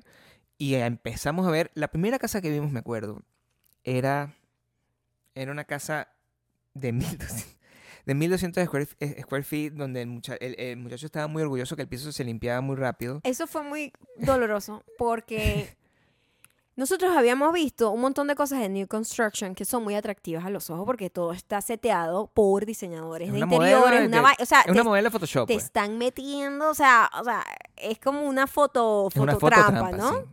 Entonces tú estás muy enamorado con todo que está decorado bonito y tú dices, wow, qué increíble. Ok, yo puedo optar por algo así, este, pero en otra zona Ujú. y a lo mejor más barata porque, coño, este, está más vieja o whatever, o más Ujú. pequeña. Y cuando fuimos a- con la real estate ya seriamente como a buscar casa, porque nosotros primero hicimos como un estudio de mercado, una gente que le gusta investigar, Gente ¿ok? necia, pues, sí, normal. Y cuando fuimos a la primera, primera casa, that was painful. O sea, yo dije, esto no va a funcionar. O sea, Maya- si esto maya, pues. es lo que yo puedo comprar, esto es una mierda. Eso, o sea, yo no me voy a mudar a esta posilga. O sea, una vaina, yo estaba, o sea, y Gabriel, yo- como siempre, pero, de favor, amor. porque a mí me afectan de Sí. inmediato. Yo llegué y esto lo odio. Sí, así fue. Fue, fue llegando, Gabriel. Sí, y tú. Gabriel, y Gabriel, y que dale una oportunidad, pero vamos a ver, vamos a ver las próximas. Porque es otra cosa. Consejo número Tres, 70. Tres, tres, no, se- Vaya con la mente muy abierta. Por favor, vaya con la Porque mente uno va como con la cabeza muy seteada y, y no se ob- obstaculiza a ver el potencial de muchas casas. Esa en particular no tenía potencial, pero las casas tienen potencial. Claro. Eso es lo que son las casas. Tú tienes que verlas con una mente muy abierta. No te dejes llevar, uy, esa reja es fea, la odio. Porque imagínate, Amigo, tú puedes cambiar la reja, you know? Lo que no puedes cambiar es dónde está la casa. Eso es lo que no, no puedes puedes mover la casa de un lado a otro. No yo- puedes cambiar el hacia dónde La está primera casa. casa que vimos, lo primero que no me gustó fue la zona. Y ya, por eso yo, yo venía predispuesta. No me interesa cómo es por dentro esa casa, porque esta zona la odio. Sí, la odio, no me gusta la vibra. Todo es de vibra. Y la real estate me lo decía. Yo te entiendo perfectamente. Yo tardé muchísimo en comprar mi primera casa y ya he comprado como 100 y ya las compro por internet, no me importa. Pero la primera es como que, oh my God, tú necesitas sentir que, que, que te sientes bien en el lugar. En cuanto llegas te tienes que sentir bien. Si no, no lo hagas. Ella tenía mucha paciencia con nosotros porque nosotros ahí no estábamos realmente claros. Bueno, de hecho, le de qué encantaba nuestro, nuestro, nuestro sistema de Nosotros pensamiento. somos porque muy atractivos. O sea, nosotros... La gente le es encanta otra ver cosa. cómo nosotros pensamos. porque- La gente se divierte mucho con nosotros Claro. a- a- en el podcast y porque en la vida es- real. func- Es, así, porque Es esto que esto es lo mismo que es ven. lo mismo. Sí, es lo Ella estaba, me encanta. No, no, yo estoy aprendiendo muchísimo. Porque, porque esta conversación... La nosotros manera en que nosotros, no, pero es que yo Entonces, creo que nosotros no, deberíamos man. invertir nuestro dinero. así Sí, que- Y ella estaba fascinada con nosotros. Vimos Me encantó. casas. Nosotros cambiamos después por otras razones. Sí, pero la, prim- la, la primera Pero- casa es, siempre es importante. Yo creo que es como el primer novio, es la primera cita que tienes. Sí, o sea, Pero ese es, mismo es día, complicado. ese mismo día yo creo que ella planificó varias cosas. Y ella mostró esa primera casa, mostró la, Yo pe- creo que la nos mostró peor, la más, la más fea mostró la de peor primera casa como primero para testear. Para testear fue como... qué tan necios somos y, y- se dio cuenta. y era horrible. Sí. O sea, que no tenía nada que ver con las otras casas que vimos después. Después vimos la segunda casa que estaba bien, pero no era, seguía siendo como la misma zona y no tenía como lo que realmente, no tenía ninguna de las cajas. O sea que mira, las cajas que nosotros teníamos era como que, y todo esto varió, ¿ok? Le voy a dar como una caja, la, la caja inicial, la, la ideal. lista, Sí, el checklist la idílica. de las, de las casas que nosotros, Ajá. piscina, Sí, piscina. Este- Cuatro cuartos. cuatro cuartos, Ajá. este, ¿cómo se llama esto? Walking closets. Ajá. eh, closets, distintos walking closets. Ajá. Dos pisos, Un den. balcón. El den. El den, balcón. O sea, nosotros queríamos como tenerlo todo. Gated community, queríamos De- que tuviese la mejor, la mejor zona. La mejor zona. En un presupuesto específico. Moderna. Moderna. Es una, una, así como Sí, de, de, como de- de- hecha de cristal. Sí, o sea, nosotros teníamos, éramos, eh, éramos, amor, como loca. si a Homero Simpson le dijeran, ¿qué, qué- ¿cómo quieres regresar a casa con un montón de cosas? O sea, Y, y, y, y está muy bien, porque también es muy desatisfactorio saber que el, nos, todo lo que estaba en esa lista que pasó era lo que realmente queríamos esa es lista. lo que realmente necesitábamos. Y lo que realmente queríamos de esa lista, lo demás era como, como Capricho, capricho. locos. Y eso, y exactamente. Y Es como cuando, es como cuando como un novio. una vaina que todo el mundo tiene y tú dices, yo también lo quiero. Y después te, Sí. te das cuenta que no, realmente esto no lo quería Claro. ni lo necesitaba. Sí. Exactamente las cosas que no se cumplieron en la lista, Era lo que no las realmente no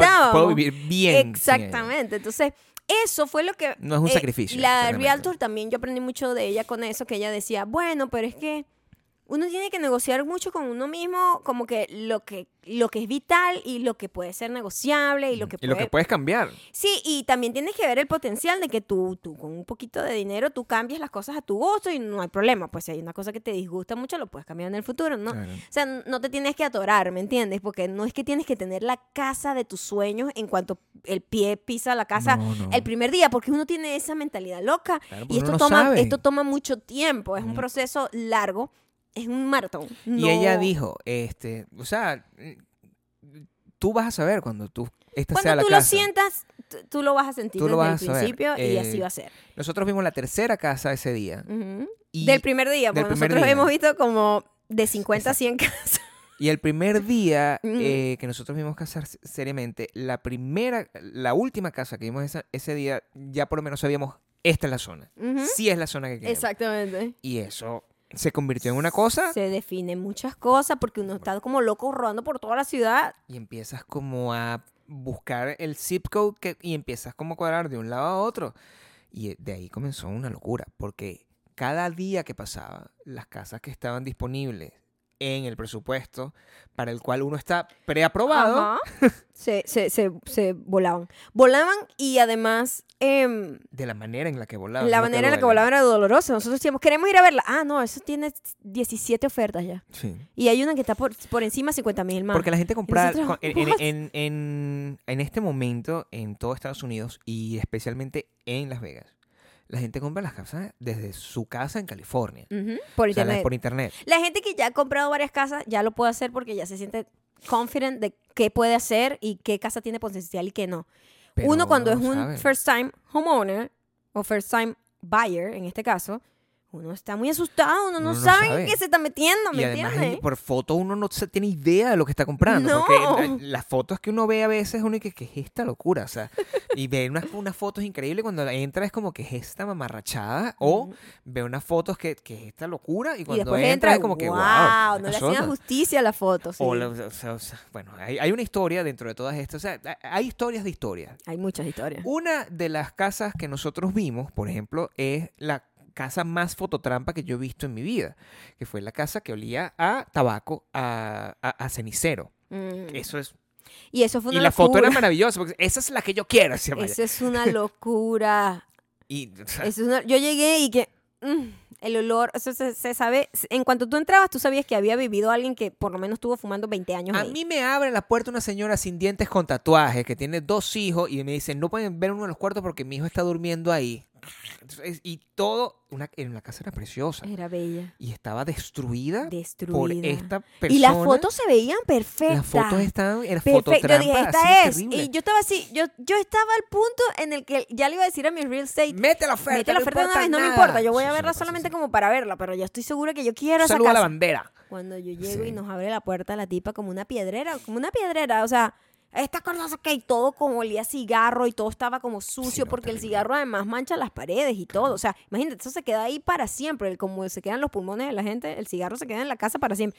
Nosotros, Dios mío, ¿qué es esto? Y yo así, y todo estaba como feo, yo, Dios mío, o sea, esta es una foto, o sea, Khloe Kardashian, era la casa Khloe Kardashian. Suena o sea, era una vaina absurda que tú decías, esto no se parece a la foto. Vimos demasiadas casas hasta que finalmente el- la historia es esta.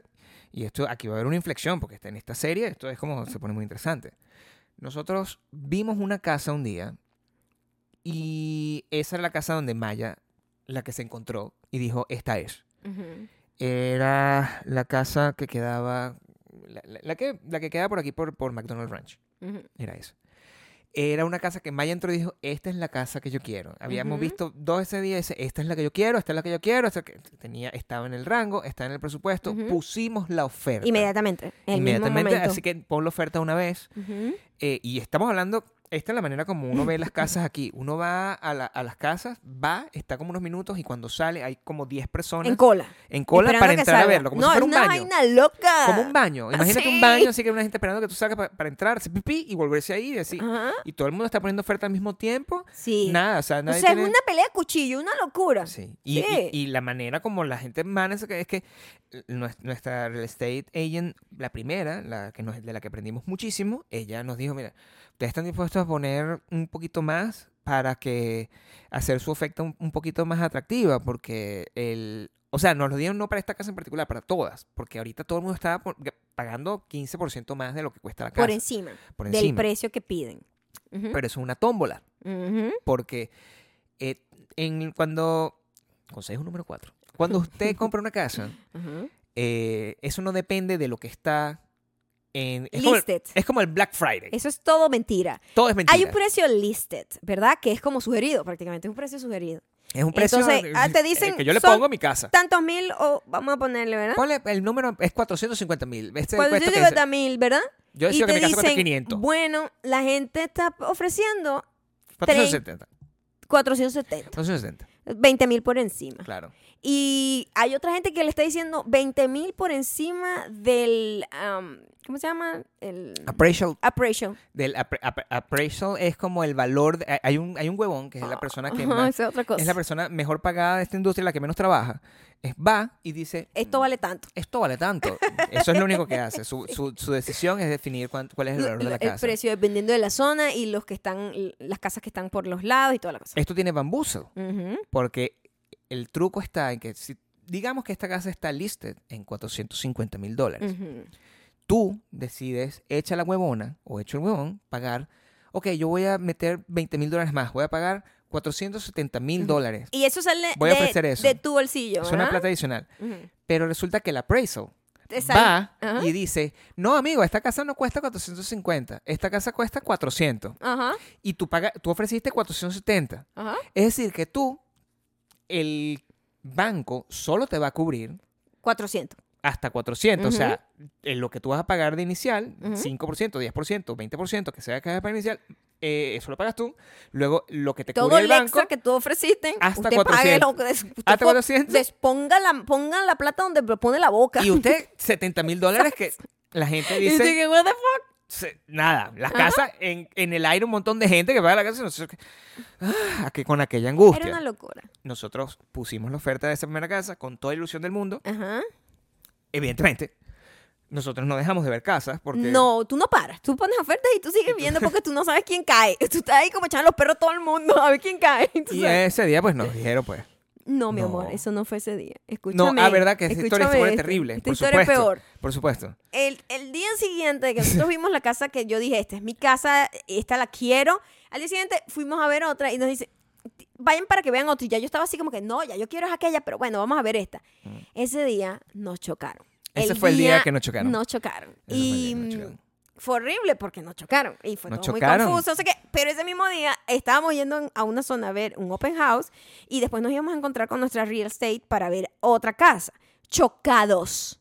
¿Ok? Después del choque, quiero que entiendan. Entonces nosotros salimos del choque, llegamos allá y le decimos, no, es que nos acaban de chocar. Y ella, oh my God. Porque, ¿sabes? O sea, como que, what the fuck, y están bien. Y nosotros, sí, sí, sí. Sí, Ah, bueno, les tengo, una, no- les tengo una noticia. La oferta no pasó porque la oferta, o sea, la casa le pusieron como 70 mil dólares más otra persona y Claro. bueno, obviamente Nosotros no habíamos no ofrecido llevaba- esa cantidad. no llevábamos vida, llegamos como detrás de la Sí, ambulancia. o sea, que su, su oferta ni siquiera la vieron, señor.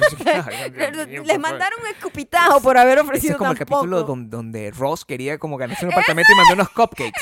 Y la gente mandaba pinball y no sé qué. Y nosotros mandamos fue unos Igualito, cupcakes. igualito, Es lo mismo, igualito, estábamos exactamente así. Así me sentí Así. y yo chocada. Claro.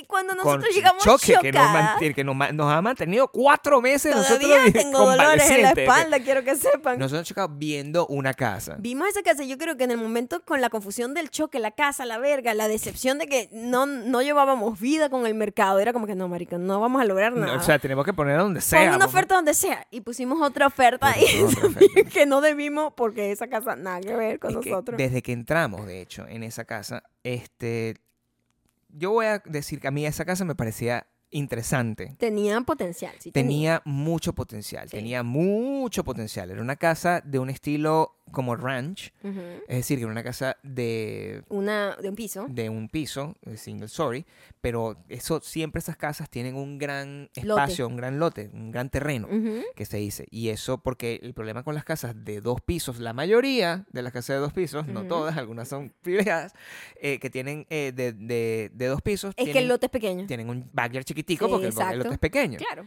Lo que no tiene sentido. Y lo que vale es el terreno, ¿sabes? Tú estás comprando es la tierra. Entonces, Lo que está arriba, eso no importa, solo tú lo puedes cambiar. Entonces, esta casa tenía varias ventajas. Era un lote gigantesco, gigantesco, y era una cosa donde no tenías asociación de propietarios.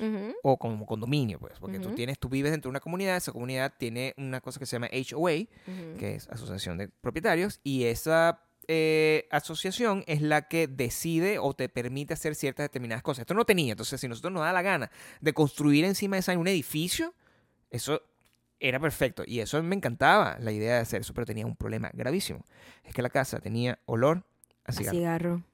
Maldita sea. Con la gente fumando dentro de la casa, dañando sus casas. Sí. Y esa, ese olor no se quita. Eso es mentira. Te dicen, bueno, tú le pones aquí, limpias la vaina, le pones una vaina de ozono para que tal. Y es mentira. O sea, eso siempre va a estar ahí. Eso es una, como el tarro que, o sea, es una vaina que se mete así como en los pulmones, se mete en las paredes. O sea, todo está, y, ¿sabes? Las casas aquí están hechas de madera. Se le mete, ¿no? Esa casa tenía una hot tub. Y tenía mucho potencial, Tenía un pero gran y jardín. nosotros así como todos coñaseados, vete la oferta. Ya yo estaba entregada así como que me da igual, no sé qué. Total que esa casa no pasó tampoco. Y ¿Cómo que no pasó? ¿qué? Esa casa nos la aprobaron. Bueno, pero al final no pasó, es lo que quiero decir. O sea, o sea, no fue no- la que compramos. Esa casa nos la aprobaron. Nos y, la aprobaron y en ese inmediatamente. proce- y en ese- o sea, nos la aprobaron como a los dos días, perfecto. Y en el proceso de la aprobación estaba Maya con su tercer, su, su sexto sentido, siempre como que, "Ay, siempre es que no, no". Sí, esa casa. Estoy convencido. Yo le, back, puse, yo, le puse, yo le puse la, yo le puse la, la boquita. Sí. ¿Sabes? Yo le puse así como toda mi energía de la patro- patronística Esa casa no. para que no se diera, chavo. Esa casa no. Porque y- ya yo, yo había algo en mí que como que, uy, me fui de boca Y ese es el momento. y- y- pero yo, como, como con una película, pues si yo pongo una película, yo tengo que terminar hasta, esa, hasta que esa película pase. Entonces, claro. yo, yo estaba ahí, yo, estoy que, yo compré esta película y me voy a quedar. Quiero la película, pase lo que pase, porque ya la pagué. Eso es, eh, sí, así sí, como estoy yo, mentalmente. pues, Ahí ah, perdimos dinero. hicimos la, By the way, hicimos la hicimos inspección. la inspección, hicimos igual tienes que todo. hacer. Sí, Tienes que hicimos todo el proceso hasta el final. Y, y yo sí veía que no había, este, nosotros teníamos, o sea, porque nuestra vida financiera, como les conté, nuestra vida financiera es una maravilla. O sea, afortunadamente, no sé qué es madera esto, Eso. nuestra vida financiera está muy, muy organizada, entonces eso está como un tiro al, al suelo. Y cuando eh, eso tiene un montón de procesos, cuando tú estás negociando con un lender que se llama, que es la gente que se ocupa de darte el préstamo para que tú termines de pagar la casa y con la que tú le terminas pagando el, el dinero. Ujú. Nosotros seguimos ese proceso hasta el, final y nos tuvimos una muy mala experiencia con el lender. El lender. porque Fue lo peor. la persona con la otra que yo cosa. estaba hablando... Si usted no tiene buena comunicación con el lender, con la persona encargada, de la gente del, del lender, desde el día uno, no siga con ellos. Porque hay- es muy competitivo. No crea que el- la primera persona que le ofrece el, el- el- el préstamo es el No. único que se la va a ofrecer. Es más, va a venir gente. Esa es otra cosa que usted tiene que hacer. Consejo número 5.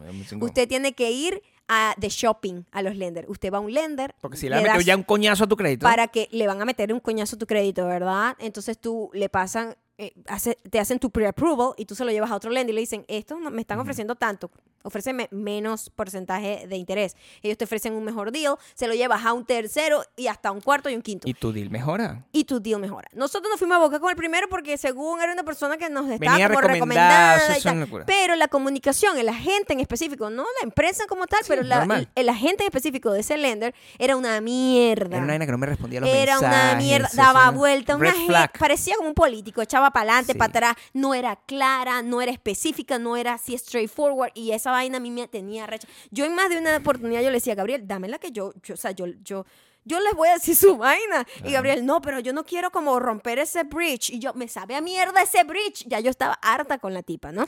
Y por culpa de esa tipa, Claro. o gracias a esa tipa, si lo ves desde el otro punto Por de culpa vista. pasó esto Ajá. y gracias a ella pasó también. El- a mí me alegra, o sea, la gente que se compra casas en, en lugares como Miami, por ejemplo, Ajá.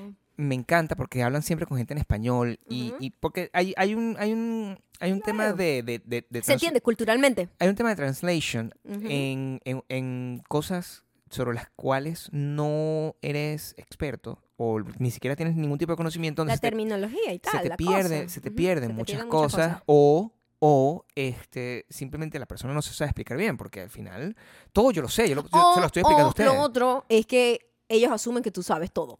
Que es lo otro, que eso es muy Y gringo. es como que, marica, no, esta es mi primera casa ever. y, y la verdad Y este es mi no segundo idioma. So, tienes que ser extra, explicarme todo y que si yo te pregunto una vaina que parece estúpida y como súper básica, no la conozco, me la tienes que explicar porque no sé. Entonces, el, cuando una, una cosa, en- entre las tantas cosas que nosotros hicimos para mejorar nuestro crédito, esto es una cosa que es normal y es una práctica que se las Común. se- común y que se las recomiendo que ustedes deberían hacer. Y Ujú. es una, es una práctica que demuestra responsabilidad. O sea, Ujú. el- lo- por eso lo voy, a, lo voy a frasear para que no tengan los problemas que tiene la gente normal con esto. Una tarjeta de crédito es como un cuchillo o como una pistola. Ujú, Es un arma. Entonces, De doble filo, de además. doble filo. Cuando tienes una tarjeta de crédito, hay maneras de usar esa tarjeta de crédito. Está la gente que vive pagando con la tarjeta de crédito y cuando paga con la tarjeta de crédito se queda pagando eh, El un- interés. el- como el, el monto mínimo. Y nunca tiene equity, por decirlo de una manera. Porque tú siempre estás pagando, pagando, pagando. Siempre y estás no, pagando y el no estás pagando el- la deuda real. Entonces tú estás, tú dices, bueno, yo, y, y- y esto lo hace con todo, la gente más psicópata, ¿verdad? O, o- o más reckless, agarres, ah, yo pago aquí mi, el supermercado, pago esto, todo con la tarjeta de crédito. Pagas todo eso y, nada, yo lo voy a, a, a ir pagando por partes después, pues cuando me caiga una plata. Eso es como vive la mayoría de la gente. Si, lo- si ustedes lo hacen, no estamos juzgando porque eso, así vive todo el mundo. Y nosotros, el primer, no cambio, sino la primera decisión, porque nosotros nunca, nunca habíamos hecho eso, pero no teníamos tarjeta de crédito en principio. Cuando empezamos a tener tarjetas de crédito, nuestra, la manera en que lo usamos es, nosotros pagamos cosas específicas con la tarjeta de crédito. Todo lo que compramos es porque yo tengo el cash para pagarle después la tarjeta exacta, el monto completo, y yo no voy a pagar ni un centavo en intereses. Y así fue y así ha sido. Yo no he pagado ni Nunca, un centavo nada, jamás. de interés en tarjeta de crédito. Jamás. Jamás. Jamás. Quiero que sepan. Fue como que yo no voy a hacer eso. No. No, no, porque aquí se los comen los intereses. La gente vive pagando y pagando y pagando y pagando. pa- O sea, pagando para sobrevivir y con ese crédito es coñetado. Entonces nosotros lo que hicimos fue, vamos a comprar todo con tarjeta de crédito. Lo pagamos completo, siempre sin salirnos del 30%, porque eso es lo otro. Tú tienes que usar solo el 30% de tu, de tu crédito para demostrar que tú no estás ahor- ahorcado, ¿me entiendes? Porque si tú lo usas más, tú quiere decir, este está viviendo por encima de lo que puede pagar, ¿me entiendes? Tú no tendrías que necesitar todo tu crédito, sino 10%, 15%, como para un gustico, ¿me entiendes? Porque se supone que eso es extra a tu cash. En nuestro caso lo usamos como cash. Entonces nosotros nada más usamos ese 30% como cash y ahí inmediatamente la pagamos. Y las tarjetas dicen, verga, esta tipa hay que darle más crédito para que gaste más plata. Y tú gastas Y- menos, de y hecho. Nosotros menos y menos y menos porque mi porcentaje es que mi crédito crece, entonces mi porcentaje es más grande, pero yo sigo gastando lo mismo. Entonces me veo como que es una tipa que estoy súper holgada, ¿no? A nivel Si financiero. pueden hacer eso, háganlo, pero tienen que ser muy responsables. Es decir, traten la tarjeta de crédito como si fuera tarjeta de débito y lo que están es sacando plata de su De tarjeta una para, para la otra. Siempre paguen así, de esa Porque manera. la gente ve en la tarjeta de crédito como un regalo, como que, ay, tengo extra, No, extra no dinero. es que tienes extra dinero, tienes la misma cantidad de dinero, pero mismo. una manera adicional de gastarlo. Exactamente. Con la casa, cuando faltaban unos días, a mí me tocó uno de mis tantos viajes donde yo voy a trabajar. Y cuando yo voy a trabajar, yo pago mis gastos de viaje con mi tarjeta de crédito de trabajo, que es cualquiera de mis tarjetas de crédito. Y en esa tarjeta de crédito yo pongo, mm, o sea, eh, pago los Uber Eats, las cenas, las cosas que tengo que pagar, el, Y el depósito, El sobre depósito todo. del El depósito hotel. del banco, que siempre... eh, todas esas cosas las pago con la tarjeta de crédito normal, porque es normal, o sea, que soy, es como se hace. Yo he hecho eso toda la vida y lo que yo simplemente hago es dos días después, Lo pago. porque me sale Con reflejado cash. y lo pago con cash y listo, no ha pasado nada, ¿verdad? Eso es lo normal. Esta idiota, lo tengo que decir porque eso es lo que es. Este idiota, yo le lo estoy llamando y le digo, hey, yo voy a hacer esto. No hagas el pool. ¿Sabes? El pool es como que cuando te lanzan el, el, el corte... Es un chequeo de tu tarjeta de, tu crédito. de tu créditos, de tu credit score para garantizar que se que continúa que sigue igual que cuando que comenzaste. cuando te, apro- te preaprobaron, que tú tenías unas condiciones maravillosas. que, que está igual o mejor. Exacto. Exacto. Nunca peor. Pues esta mujer hizo el pool Antes. dos días Sin que nadie le dijera sin nada. que nadie le dijera antes, cuando y yo o sea yo tengo el dinero aquí para pagar la tarjeta de crédito. What the fuck No la doing? pagues, no la pagues, nos decimos nosotros, what the fuck, queremos pagar todo, no, No, queremos nosotros- que- no hagas el pool mientras tengo todo. No, no, no, eso lo pagas yo tú quiero después. tener, yo quiero las tarjetas en cero. No, no, no, no lo hagas ahorita, no es necesario. Lo pagas con- cuando pagues el costo de- del final. Y yo, pero what the fuck? Entonces, pero seguro que voy a poder, sí, seguro que voy a poder. Bueno, el día antes del closing, Faltaban dos días para el closing. Donde tú pierdes el dinero. Ah, porque tú primero depositas. Hay un depósito, amigo mío, de miles de dólares que tú puedes perder si tú al, al sobrepasar esos días en donde se acuerda que se tiene que firmar el documento, se asume que tú como que fall. sí, sí, como Ah, que, default, así que dif- no- sí, como que te fuiste y bueno, se perdió en la negociación, pero el depósito nos queda a nosotros y nosotros íbamos a perder ese dinero. claro. Entonces yo de estaba desesperado llamando, llamando, y la llamando. tipa no, no tenía el teléfono y era sábado. Y nosotros no sabíamos a estas alturas si la otra persona podía jugar la carta de marico, pero es que es en business days, o sea, el contrato se, se anula el sábado, debiste decirme el viernes. Bueno, nosotros estábamos, chamo. O sea, eso fue Terrible. un mes después del choque. O sea, nosotros todavía tiesos. Y esta tipa imbécil desapareció, no nos atendía el teléfono, el no que- do- donde respondía. dos días antes está diciendo, no, hay una situación, hay una situación con su... con- ¿Qué, qué situación hay? ¿Qué situación? Y ahí, me- no me deja contestar. Es como uno de esos novios que no, que no te contesta Ajá. después de que te dice, tenemos que hablar. Y se Y desaparece. se desaparece. Así estaba yo con la angustia mientras estaba trabajando. Maya me decía, Gabriel, te vas a morir. Porque No, es que se nos iban a reventar los pasos todo. estaba Yo esta- Nos muy- estamos volviendo locos en ese fin de semana. Estamos nosotros en el centro comercial de la zona que nosotros, nosotros hab- queríamos, originalmente, que no era esa. No era la que teníamos ahorita la oferta. Y yo, ¿sabes qué? Lo voy a llamar. Ujú. Está hablando yo con nuestra realtor también, que lo voy a llamar.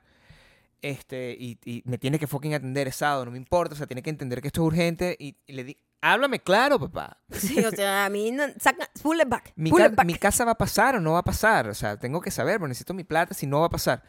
No, no va a pasar porque no solo... Dame mi plata. Dame mi plata. Y a- en plata. ese momento. Ya habíamos perdido el, el, el en, ese, appraisal. en ese momento ya habíamos la perdido la inspección, el appraisal, toda esa plata que pagamos. Miles de dólares, by the way. Y yo le digo, yo le digo a Gabriel, ya no quiero esa casa. O sea, ya, ya en mi cabeza estaba el peo de que él tenía el olor de cigarro y que ya, ya me tenía recha el proceso y ya yo no Y la quería tipa. trabajar con ese lender tampoco. No, yo dije, tampoco. no me da la gana, no quiero darle ni un centavo de comisión a esta tipa. Y ya yo estaba recha, ya yo no quería nada, ya yo no quería la casa. Ya yo le había agarrado idea a la casa, se me había metido en la cabeza porque como que en el proceso de comprarla de- veníamos chocados, no sé qué, ay, no importa, así está bien. Y again, uno no tiene chance de ver la casa muchas veces, uno lo ve cinco minutos. Consejo número 7.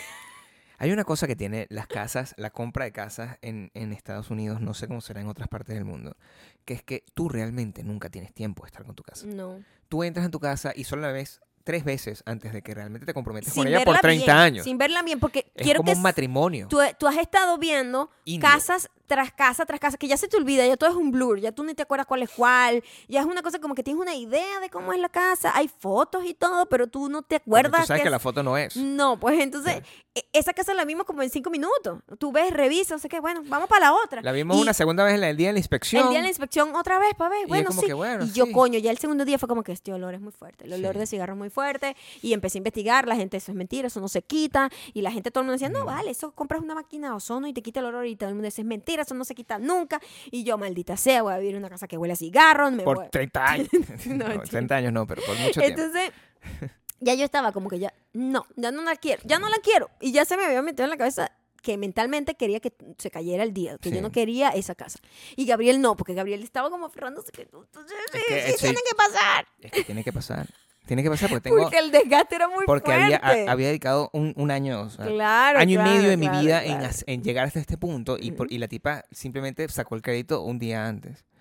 Bueno, Y arruinó todo nuestro crédito. Yo, O sea, triste- lo- eso fue un desastre. deprimido como nunca en mi vida. O sea, Ajá. creo que era una cosa, o sea, mi- una tristeza in- impresionante que no dormía. Ujú. Me decía, Pero cuando al día siguiente, cuando nos llama la, real- la realtor y nos dice, ¿sabes qué? Eh, logramos la vaina, te vamos a devolver el depósito. O sea, la tipa logró con su encanto que cancelar toda la vaina, devolvernos el depósito, no pasa nada, vamos a seguir viendo casa. Yo ahí sentí un alivio. Sí. O sea, yo sentí como que, oh my God, esto era lo que tenía que pasar, esta no era la casa para mí. Gabriel estaba un poquito medio al principio dudoso, pero un poquito después- no, estaba completamente de- Destrozado. destrozado. O sea, se, se nos dio las cosas como son. Pero yo estaba como que Yo no, estaba perfecto. destrozado, pero es que también a, a ti te afectó mentalmente. O sea, tú dices que no, pero te, vol- te voló el coco porque tomaste la decisión Que me absoluta. quería ir a otra Así que ciudad. yo ya no quiero estar en esta ciudad. Y yo, ay, Dios Me mío. volví loca, yo me volví loca. Se volvió yo, yo- loca. Yo, me puse por otro lado. Y empezamos como que a- buscando como que otras ciudades y cada, cada ciudad que, que- que investigaba tenía más desventajas y más desventajas. Yo, coño, la madre, no, no sirve, no Así sirve. que esta no es la ciudad No entonces. Entonces estamos volviendo locos. Sí, en o sea, serio. ca- ca- cada quien le dio por su lado. Yo me en- entré como una depresión terrible de cuatro minutos. Es verdad, te duró como un día. Y Maya, Pero fuerte. y Maya estaba como disociada. Disociada, no, nos completamente. vamos de aquí. No, yo lo que quiero vivir es un apartamento.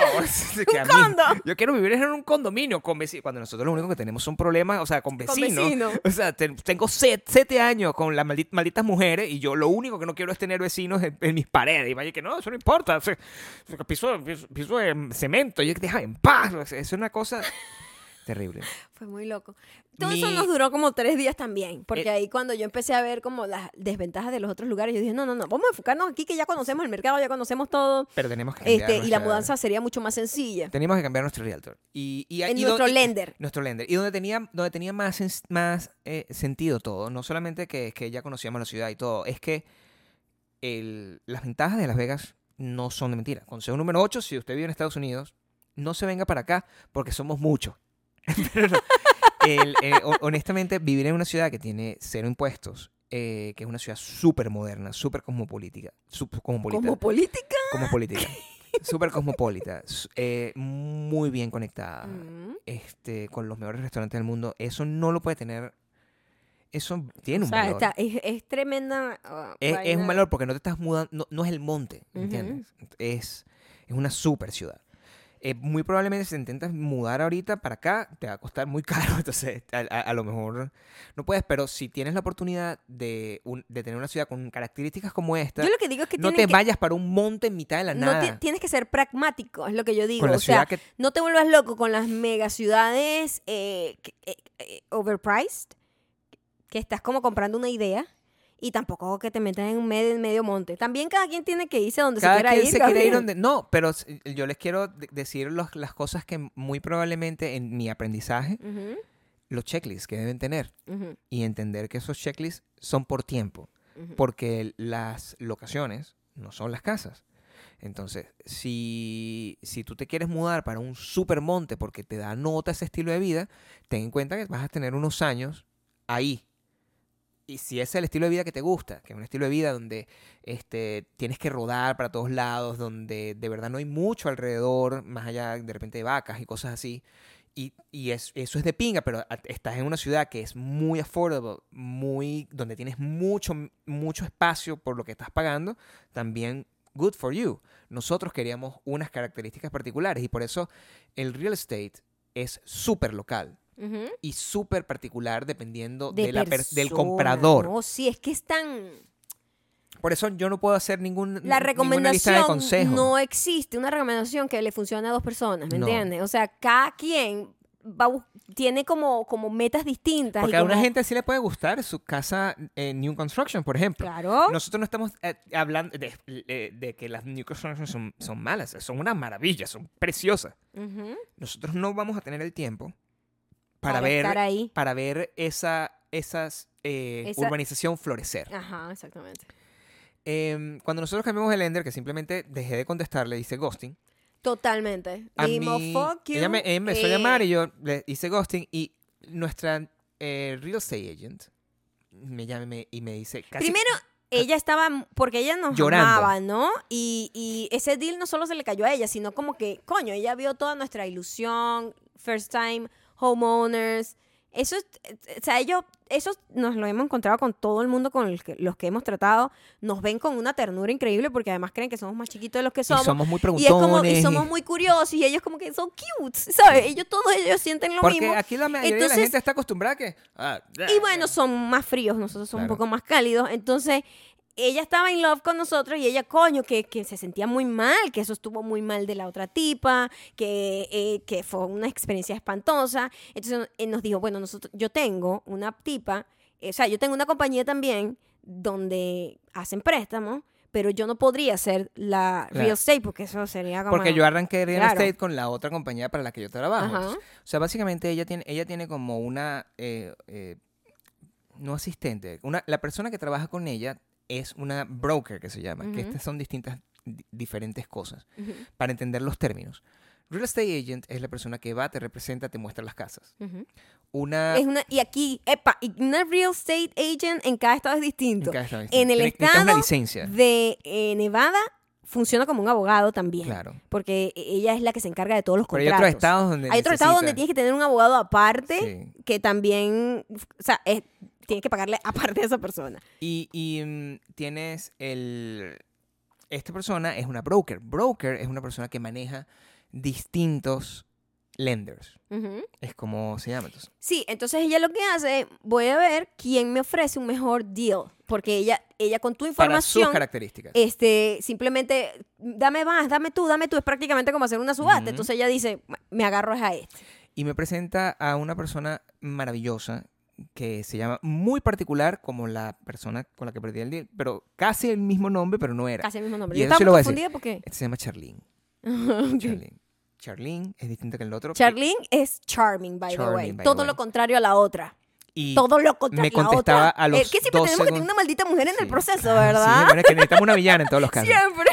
Me atendía la llamada en cualquier momento. Ella me llama, me echa el cuento, yo le echo toda la historia. Yo estoy así como si estuviese hablando constantemente con un, con, con un terapeuta, porque yo lo que estoy es soltando toda mi frustración de, de- de todo el proceso. Y ella me dice, no, bueno, si, si, si quieres y no sé qué, yo lo voy a pensar, porque de verdad yo no tengo ganas de estar aquí. Ya yo nosotros estábamos tan molestos con todo el proceso Que que, nos nosotros ir, estábamos ¿eh? arrechos con todo, hasta con la ciudad, como si la ciudad nos hubiese hecho algo. Y era como que yo no estaba tan molesta, yo me voy de esta mierda. Y, y no sé, no sé. A lo mejor te llamo. O sea, era, Sí, era era- como era- que estábamos como eso. dating, pero así como que. Estamos como jaded del amor. De Es como, la- jaded, es como esa gente que del ha tenido amor, muchas sí. citas y le han roto el corazón demasiadas veces. Exactamente eso. Así Eh, estábamos. Y con este team se nos armó un, un team increíble con todas estas características. Yo necesito que, Increíble. que sepan lo que pasó. Tremendo team. Tenemos a Charlene, que es una, una muchacha, una muchacha, una señora del... ¿Es señora? Es señora, es Ay, yo señora. no sé, yo solo la he escuchado. Es una señora de como del eh, como del sur, ¿Ah, sí? charming como, como nadie. Nadie. Es que la gente del Como sur es muy amorosa y es- me amorea y toda la cosa. Super charming, Ajá. así, y yo encantado con ella, porque lo que hacía era piropearme y no sé qué, tal, tal. Yo feliz, pues sabes que yo tengo un encanto con las señoras mayores. Total. Es mi encanto superior, Totalmente, siempre por eso. Siempre. Y esta persona me, me conecta con el Agente. el agente, que bueno. No saben lo no que nos ha pasado. Nosotros, yo había estado como dos semanas antes de, o una semana antes de que pasara el gran declive de nuestro primer proceso, nuestra primera casa. Lo que en, la- en el cine se llama All Hope is Lost. Ajá. Esa es la parte del acto. El acto, oh, todo está negro. Vimos a, yo me encontré un TikTok que se hizo viral, lo veo porque se hizo viral en Twitter en artículos de el New York Times y toda la vaina, de un carajo que es un real estate hablando, un real estate agent, hablando mierda de, eh, hablando mierda muy sarcásticamente o irónicamente o whatever, Muy sassymente. muy sassy, Sassy.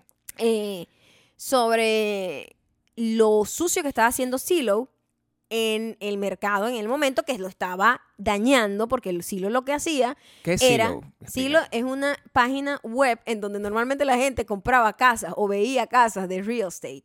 Entonces, y lo que hicieron esta gente es que abrieron un departamento que compraba casa, le ponía como, hacía como un fixer upper chimbín tal, engordaba la vaina, compraba como que 10 casas en el mismo neighborhood, compraba todas por un precio bajito y compraba la última en un precio súper alto. Entonces, eso que las comps- afecta al comps. Entonces, el appraisal de todas estas casas que compró baratas va a estar basado en la que pagó cara y explotaba el negocio, jodía el mercado y hacía que la gente local no Lo- pudiese comprar casas. Lo puyaba, pues. Lo Claro, puyaba porque, estaban puyando todo. porque igualito para, seguía siendo affordable para la gente que venía de estados como California. Entonces, esta persona, este agent, hizo todo un TikTok larguísimo. Haciendo ah, una denuncia de eso. to- haciendo esa denuncia súper sarcásticamente y como sin nombrar a nadie, porque para no meterse en peos legales, porque es un agente, Mm. y no sé qué, y qué tal si tal, si esta gente, explicando todo lo que estoy diciendo, que qué locura sería vivir en un mundo donde de repente una empresa maneja no solamente la información, porque lo que hace Silo es que maneja la data de cuánta plata está dispuesta la gente a pagar por cada estado, y yo puedo manipular todo porque yo tengo la data de todo el mundo, ¿no? Yo vi el tipo y se lo digo Gabriel, mi amor, ¿no viste este TikTok? No, se hizo noticia mundial, o sea, la mierda tiene millones de vistas, o sea, la vaina están denunciando a Silo de por esto, que no sé qué tal. Por cierto, Silo cambió totalmente la... Sí, después de ese después TikTok, de ese TikTok, como que empe- empezó a vender las casas ahora. sí, destruyó el, el departamento de que, sí. porque claro, estaba ahí, había un- una vaina sucia, Claro. había ahí detrás de eso. Y mm, yo vi ese video, se lo comenté a Gabriel, whatever. Después vemos, nos presentan a nuestro real estate. Agent. Agent, porque siempre digo real estate solamente. Puede ser, es nuestro realtor. realtor. Ah. Cuando nos presentan a nuestro realtor, charming, super cool, joven, tal, no sé qué. Y después cuando yo llego a la casa, yo digo, ¿cómo es que se llama él tal? Lo voy a investigar. Y cuando, porque eso es lo que yo hago, o sea, yo soy una persona que investiga a la gente por internet. Cuando me encuentro al carajo, yo digo, Gabriel, este es el TikTok que yo te mostré en estos días. Tenemos un realtor Teníamos TikToker. Un realtor estrella TikToker. O sea, imagínate estrella. Y nosotros que, oh my God, ahora voy a estar es- Starstruck. starstruck. O sea, ¿Cómo voy a hacer? No me puedo, controlar. O sea, es una eso. mega estrella en TikTok. Es mi real. Increíble. Pasan una vaina insólita.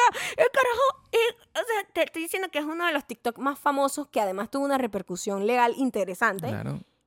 Es nuestro realtor. Fue Nuestro nuestro. Una Fue el que que nos, encontró la casa. Conseguimos el. Fuimos, vimos otra Estaba casa. destinado a hacer eso, ¿viste? Porque Vimos otra casa. En un día eh, pusimos la oferta. todo eso. Esa casa tampoco pasó. por, eh, por X o por Y. Y ya yo estaba agotado. O sea, hay, hay una foto. estábamos hartos. Hay una foto que Maya. Que Maya. Maya tomó. Mira, nosotros habíamos puesto la oferta, todo estaba yendo bien y nos fuimos a comer, ya estábamos casi medio en celebración. Y, y de repente recibimos una llamada que la vaina no iba, didn't go through, bye, un por poco una de oferta en peos. otro lado, no sé, cualquier cosa. Ya yo, y Gabriel estaba tan envejecido. triste, mi amor. O sea, es muy fuerte en cómo la tristeza te deteriora, o sea, te Sí, acaba, claro. ¿no? Estaba tan triste que yo te tomé una foto, pues yo dije, yo voy a guardar este momento, porque Sí. yo sé que va a venir el momento de felicidad y cuando veamos el contraste, lo que afecta a las emociones del cuerpo, porque es que estabas como derretido, es como que tu cuerpo sí, está eh, derretido. sí, no Pobrecito, mi amor, te sentías muy mal. Era muy desesperante ese No momento, estábamos muy, muy desesperados, ya estábamos hartos, hastiados, todo esto pasó. O sea, es que ha sido un año increíble, ¿no? Y las casas seguían subiendo Y todos la los casa días. tic tac, tic tac, más plata, más plata, más Mil plata, más más, mil plata, más dólares más, mil dólares más, mil dólares más. Y que. Eh, y yo, bueno, Gabriel, no importa.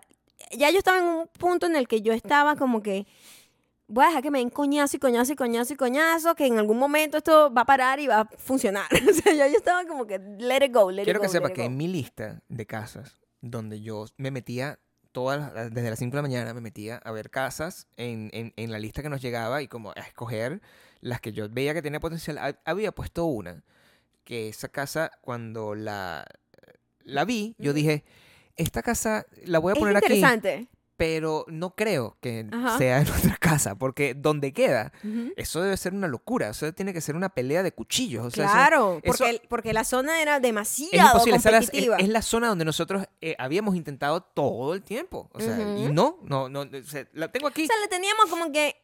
en La voy a veremos, tener pues. como por, por no dejar, pero yo sé que no nos la van no a nos dar. la van a dar. Voy a seguir buscando en esta donde ya me han dado varias. Entonces puedo intentar. Y se- se- así se cae. Eh, eh, Está bien, ya está lo que yo conozco, esto es lo que yo sé, ya yo sé cómo es el mercado aquí.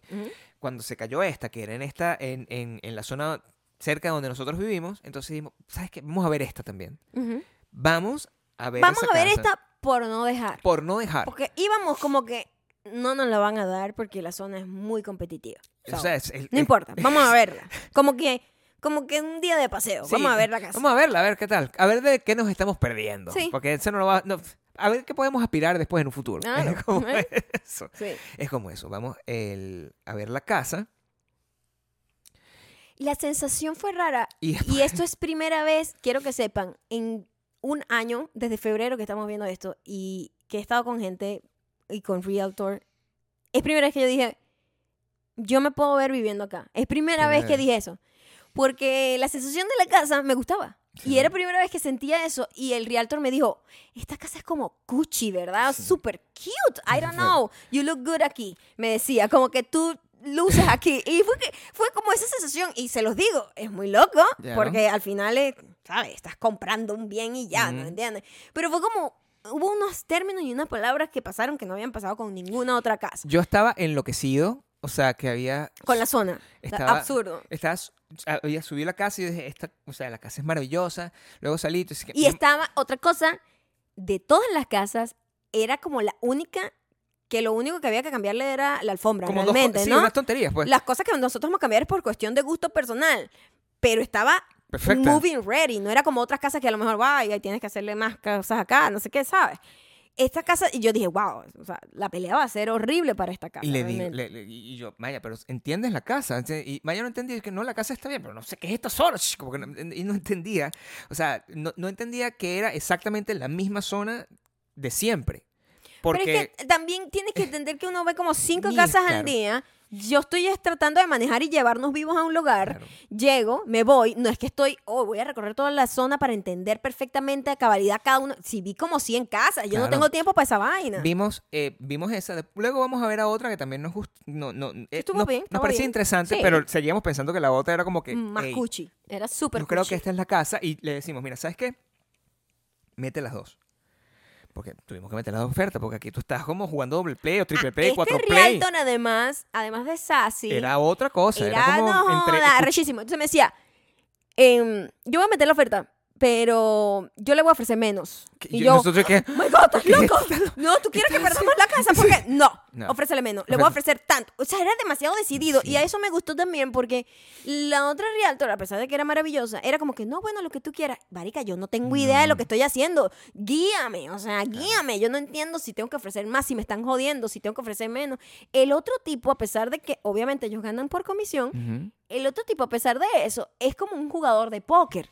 Porque Claro. su estrategia es como que, no, yo, yo hablé con una gente por allá, por acá, no sé qué, calculé esto, no sé qué, voy a ofrecerle tanto menos. Y yo, cagada, yo dije, "Eh, la va a cagar, la va a cagar. ¿Cómo va a ofrecer menos? Si aquí Sí. todo el mundo está ofreciendo hasta 50 mil dólares más que lo que está listed. Y yo dije, bueno, yo dije así como que me voy Que a sea lo entregar- que Dios Me voy a entregar a la estrella de TikTok. Sí, o sea, lo no importa. Y mm, al día siguiente fuimos a segui- ver más estamos casas, porque eso es todo lo que hemos hecho todo este año, chicos. Estoy mamada de ver casas. haciendo. Sí, fuimos a ver casa. Em, Fuimos a ver, fuimos Fuimos a ver a más ver una casas. casa y cuando estamos en la casa, lo llaman a él y dicen que aceptaron otra oferta. Y nosotros estábamos en shock, en disbelief. O Claro. sea, porque... Maya ni entendía. yo dije, "Ah, Ok. Ah, sí, o ok, sea... sí, bueno. Es que yo estaba como que, pero a mí se me pasó un switch ahí, porque nosotros teníamos que ver ese día tres casas. Y yo las últimas dos casas ni las vi, ni me acuerdo. Claro, estaba tratando... De hecho, estaba... Mentalmente, te pasaste pas- ya yo lo estaba en como pasando. que realmente quiero aceptar esta casa, porque ya habíamos pasado dos traumas. Claro. Esta casa realmente es, o sea, llega un punto en No el que olía tú- mal, olía delicioso. Delicioso. Y el aire funcionaba perfecto, porque cuando llegamos a esa casa, hacía era frío, nosotros más bien apagamos el aire. O sea, y eso era lo que más nos importaba a nosotros, porque hello, vivimos en Las Vegas. Sí, exacto. el aire tiene que estar a millón. Sí. Eh, y, y yo decía, "Ay, no sé, siento que me están... Es tanto, te joden tanto, que cuando te aceptan y cuando parece que todo va a fluir, sientes que te están jodiendo. Exacto. Y como que, no, esta gente debe, ser- debe tener algo horrible esa casa, un muerto, una verga. Sí, debajo, un cementerio indio. Porque yo no puedo creer que me vayan a dar esa casa tan cuchi, en esa zona tan increíble, dándole menos plata de la que... O sea, yo sentía que me estaban jodiendo. No tiene sentido. Nosotros, Sí. el- esa misma noche, o sea, regresamos emocionados de que, "Ma- Maya, o sea, déjame explicarte exactamente de casa. Y esa misma noche lo que hicimos fue salir a rodar Para allá. para allá. Y de nuevo rodamos todo lo que teníamos que rodar. Y cuando dimos la vuelta a la manzana, Maya estaba de que esto no, es que no puedo No lo creerlo. creo. No puede No ser. lo Esto creo. no es verdad. Esto no es la... Sí. esto es- sí, esta es la casa que nos aceptaron. What? What? Y nada. Lo que nos tomó cinco meses Con la otra con el otro lender. que para darnos una carta de approval duró dos meses, que es una vaina que te la dan en dos días, ¿ok? Así de mucho la Así odio, te odio, odio. te odio, maldita mujer.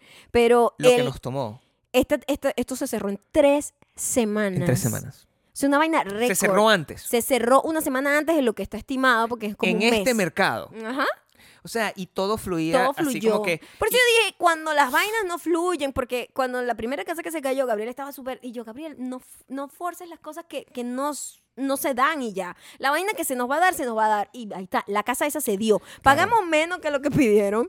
Nos la aprobaron al día siguiente que pusimos la es oferta. la mejor zona de donde... es la mejor zona de todas las Ever, casas que tratamos de obtener. Ever. Y en tres semanas todo el proceso estuvo finito. El consejo es, no, deja que- no hagas... que- eh, no te encapriches. ¿Sí? Con lo que Con- no se da. No te, no te encapriches con lo que no se da, pero nunca dejes de seguir intentando con el proceso final que es conseguir la casa que es. Porque una cosa es no encapricharse con lo que da y, y- Y y- tirar la toalla. Ah, bueno, No, me, me no, voy no, de la ciudad. Eso fue un momento de desesperación. Gabriela. Hay manera que la- el duelo la gente lo pasa de Eh, distinta eh, forma. Pero si estás enfocado con algo, lo que la, la, la, la respuesta es que hay distintas maneras de llegar a la misma meta. Eso es como realmente lo que y por eso es que Lo de, que necesitas es la misma energía. de repente ese no era tu camino. Y, de- y esa casa no era para ti. Misma- y eso a- aplica para todo, aplica que ti- tú eh, quieres, lo que quieres es tener de dinero y a lo mejor tú pensaste que tú lo ibas a lograr siendo actriz o actor y de repente resulta que no, que lo que querías hacer era productor o querías ser director de cine.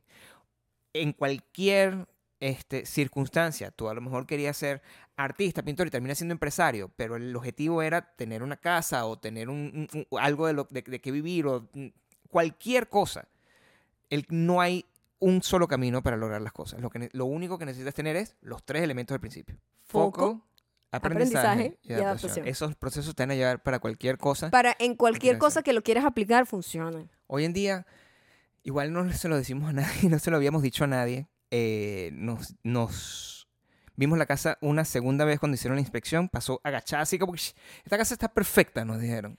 O sea, fue, ha sido un proceso tan, tan rocky, loco, para arriba y para abajo, pero el- la casa fue tan fluida que tú dices, esto es. Es esta era la casa. Es como cuando tienes relaciones súper tortuosas, horribles, y después de esta relación tienes una relación que fluye tan naturalmente. Es como y nosotros, esto es lo que es. sí. Exactamente. O sea, es eso. no se tuvo que estar pasando trabajo ni nada. No hubo roncha, no tuviste No que luchar hubo por roncha, eso. No hubo nada. Fue No eso. tuviste que luchar se por dio, eso. se dio tan, tan. Esto es para ti. Besaste un montón de sapos antes. Exacto. Es eso. Y de repente la casa, El sapo es la, la, la, las casas antes. la- la del lender anterior, totalmente. Sí. Eso sí es un sapo. Y todas mis... no, este... y cuando nos dieron la llave, cuando nos dieron la llave, ese fue quizás uno de los días. Más, Más felices, felices. de nuestras vidas. Sí. Es muy raro esta- estar tan feliz también. sí. El día... ¿Sabes? Porque uno tiene, la felicidad son como momentitos, ¿verdad? La vida en general tiene como momentos felices, tal, no sé qué. Pero esto es una felicidad como de exacerbada, es como absurda, es, es surreal, Y creo que se es confusa. Creo que se traduce para todas las cosas que son muy esperadas. Por eso la gente que quiere tener un hijo y de repente esto deben Claro. tener un- es- su propia versión de felicidad asociada con eso. Claro.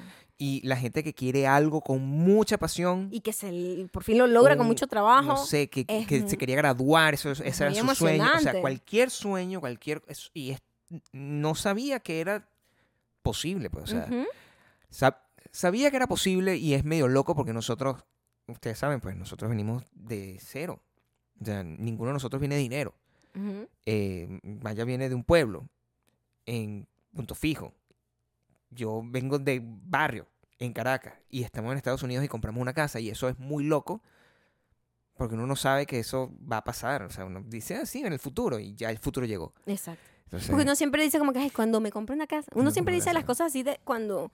Por eso es que los sueños, uno tiene que tener un plan para realmente realizarlos y convertirlos en un proceso A, B, C, D, E, hasta la Z. sí. Y hacer pasitos con pasitos. Porque cuando lo ves en grande, tú dices, esto, esto es imposible de lograr. No puedo. Pero cuando ves el pasito uno, pasito uno, pedir una tarjeta de crédito. Claro. Pasito dos, no gastar todo el crédito, nada más usar. Tú lo vas haciendo por pasito y llega el punto en el que lo vas a lograr. ¿Me entiendes? Pero si tú ves la big picture, no, o sea, esto es imposible para mí. Tienes que ir como pasito. Es como cuando, cuando en Friends le decía Rosa a Chandler, no veas que te vas a casar. El primer paso es, ve a bañarte. Sí. después te pones la ropita y después, Baby get married. ¿Sabes qué? Así, yo siempre lo he dicho, eh, los japoneses son así. Los japoneses son pasito a pasito ujú. y el gringo es muy... ah, y el occidental, no el gringo. Es muy así, incluyéndonos a nosotros. Nosotros que somos muy atorados, que queremos todo para atorados, allá, muy- ¿me muy entiendes? pasionales. Todo es ya. O sea, yo pido una vaina en Amazon y ya estoy viendo cuándo Sí. llega la orden. Pero mamita, espérate que la acaba de pedir. Así soy yo de atorada. Imagínate el proceso de introspección y de crecimiento para yo desarrollar la paciencia de este, para este proceso. Esto ha sido increíble. Nosotros eh, queríamos como echar todo este cuento en este podcast porque de eso no va a tratar el canal. De eso no es que lo va a tratar. Y nosotros tampoco queremos ser esa gente que solo habla de la casa en, en el podcast. Ya de aquí, Tampoco. ya est- Pero esto yo es la creo, casa, pero yo creo que esto es algo que queríamos compartir porque todo el mundo que nos acompaña, quiero que sepan todos los comentarios que hemos Los recibido en nuestros Instagram, los hemos leído todos y yo nunca en mi vida había recibido un amor tan sincero, profundo y verdadero Nunca había sentido esto como en este momento. O sea, la gente que se alegra honestamente por algo que le pasa bueno a otra persona Eso es muy bonito. Esa es la mejor gente. Ese- eso es lo mejor. Y Bakú está lleno de eso. la porque, gente que llora con, con- con- con- la historia de otra persona. Eso es como muy y que se alegra como si fuese propio. Y lo es, porque eso es lo que estábamos diciendo. La, de- el- la conexión que hemos desarrollado en el podcast es una cosa que no nos la ha dado nada en la vida, en nuestra carrera pública que hemos tenido ever. Por nunca, 20 años. o sea, es un- Nunca. La conexión que nosotros tenemos con ustedes es única y es lo más verdadero del mundo porque no hay lugar donde somos más nosotros que aquí. Claro. Y eso es ningún- muy arrecho. En ningún lado. Entonces queremos agradecerles muchísimo el apoyo por estar acá en patreon.com slash Maya y Gabriel, en, en Spotify, Audioboom, Apple Podcast, que somos No sé dime tú, en Instagram, que somos arroba mayocando, arroba Gabriel Torreyes, y en YouTube, que somos youtube.com, somos no, ahí soy yo sola, youtube.com slash mayocando, porque el hecho de que estén ahí y nos acompañen en esta... En, en esta y en un montón de aventuras. Eso es lo loco, que eso es lo bonito, que nos han acompañado en altas, bajas, buenas y nos seguirán Y acompañando. en saben toda la historia, o sea, qué bueno porque el- el- hemos sido muy transparentes con todas las cosas, o sea, con todas nuestras mudanzas, con todos nuestros fracasos, con las enfermedades, con todas las cosas que pasaron. O sea, Es una ronchita y Pero con- es la con vida. mucha satisfacción. Pero es que es la vida y eso es lo que siempre hemos querido como transmitir con esto. eh, En vez de mostrar una vida perfectica, mostrar la mí, vida como la- es, De vidas pulidas y photoshopeadas hay muchas Como en las casas. internet. como las casas.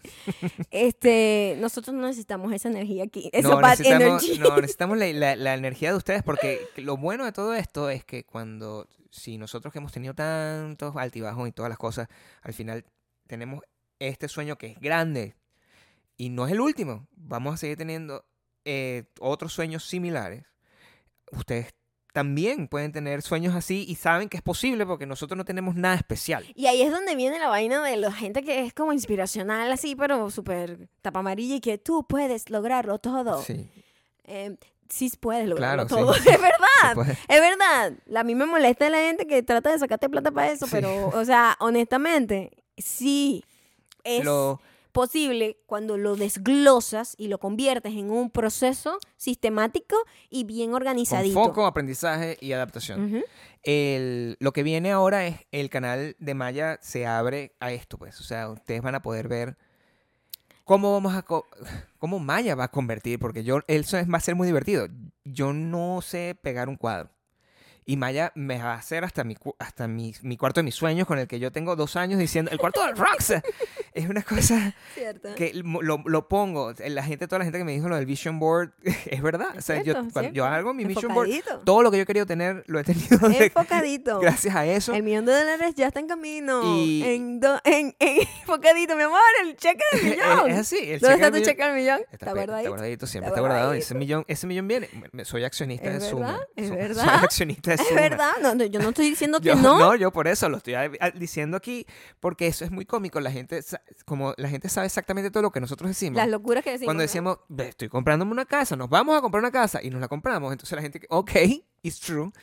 Eh, lo van a- Alguien dijo, alguien me dejó un comentario donde decía, oh my god, sí, lo lograron, el Vision Board. Eh, ahora el millón de dólares del cheque de Gabriel va a pasar. va a pasar. Va a pasar. van a ver el, el- cómo este proceso de transformación va, cómo Maya va a De convertir crecimiento, ese lugar. de aprendizaje, porque estamos ella. aprendiendo a tener una casa. Que parece sí que, que tú quieres la casa, ajá, ahora lo tienes. Y ahora cómo, cómo opera todo esto. Ni siquiera todavía hemos aprendido cómo hacer la vaina de los sprinklers del, Mm. del, del jardín. O sea, hay que aprender muchas cosas, ¿ok? Leer muchos manuales. Síganos en esa aventura, pues. Sí. O sea, véanlo por porque las puertas nunca habían estado más abiertas que en ese entonces, salvo aquí, en el podcast. Exacto. Pero aquí mucha gente solamente lo puede escuchar. Ahí lo pueden ver de pies a cabeza. Muchísimas gracias Los este, fucking amamos. por este podcast, que creo que es el podcast más largo de la historia. de la historia de la humanidad. Este, pero los, los amamos mucho. O sea, Muchísimo. de verdad. Gracias por acompañarnos. Besitos.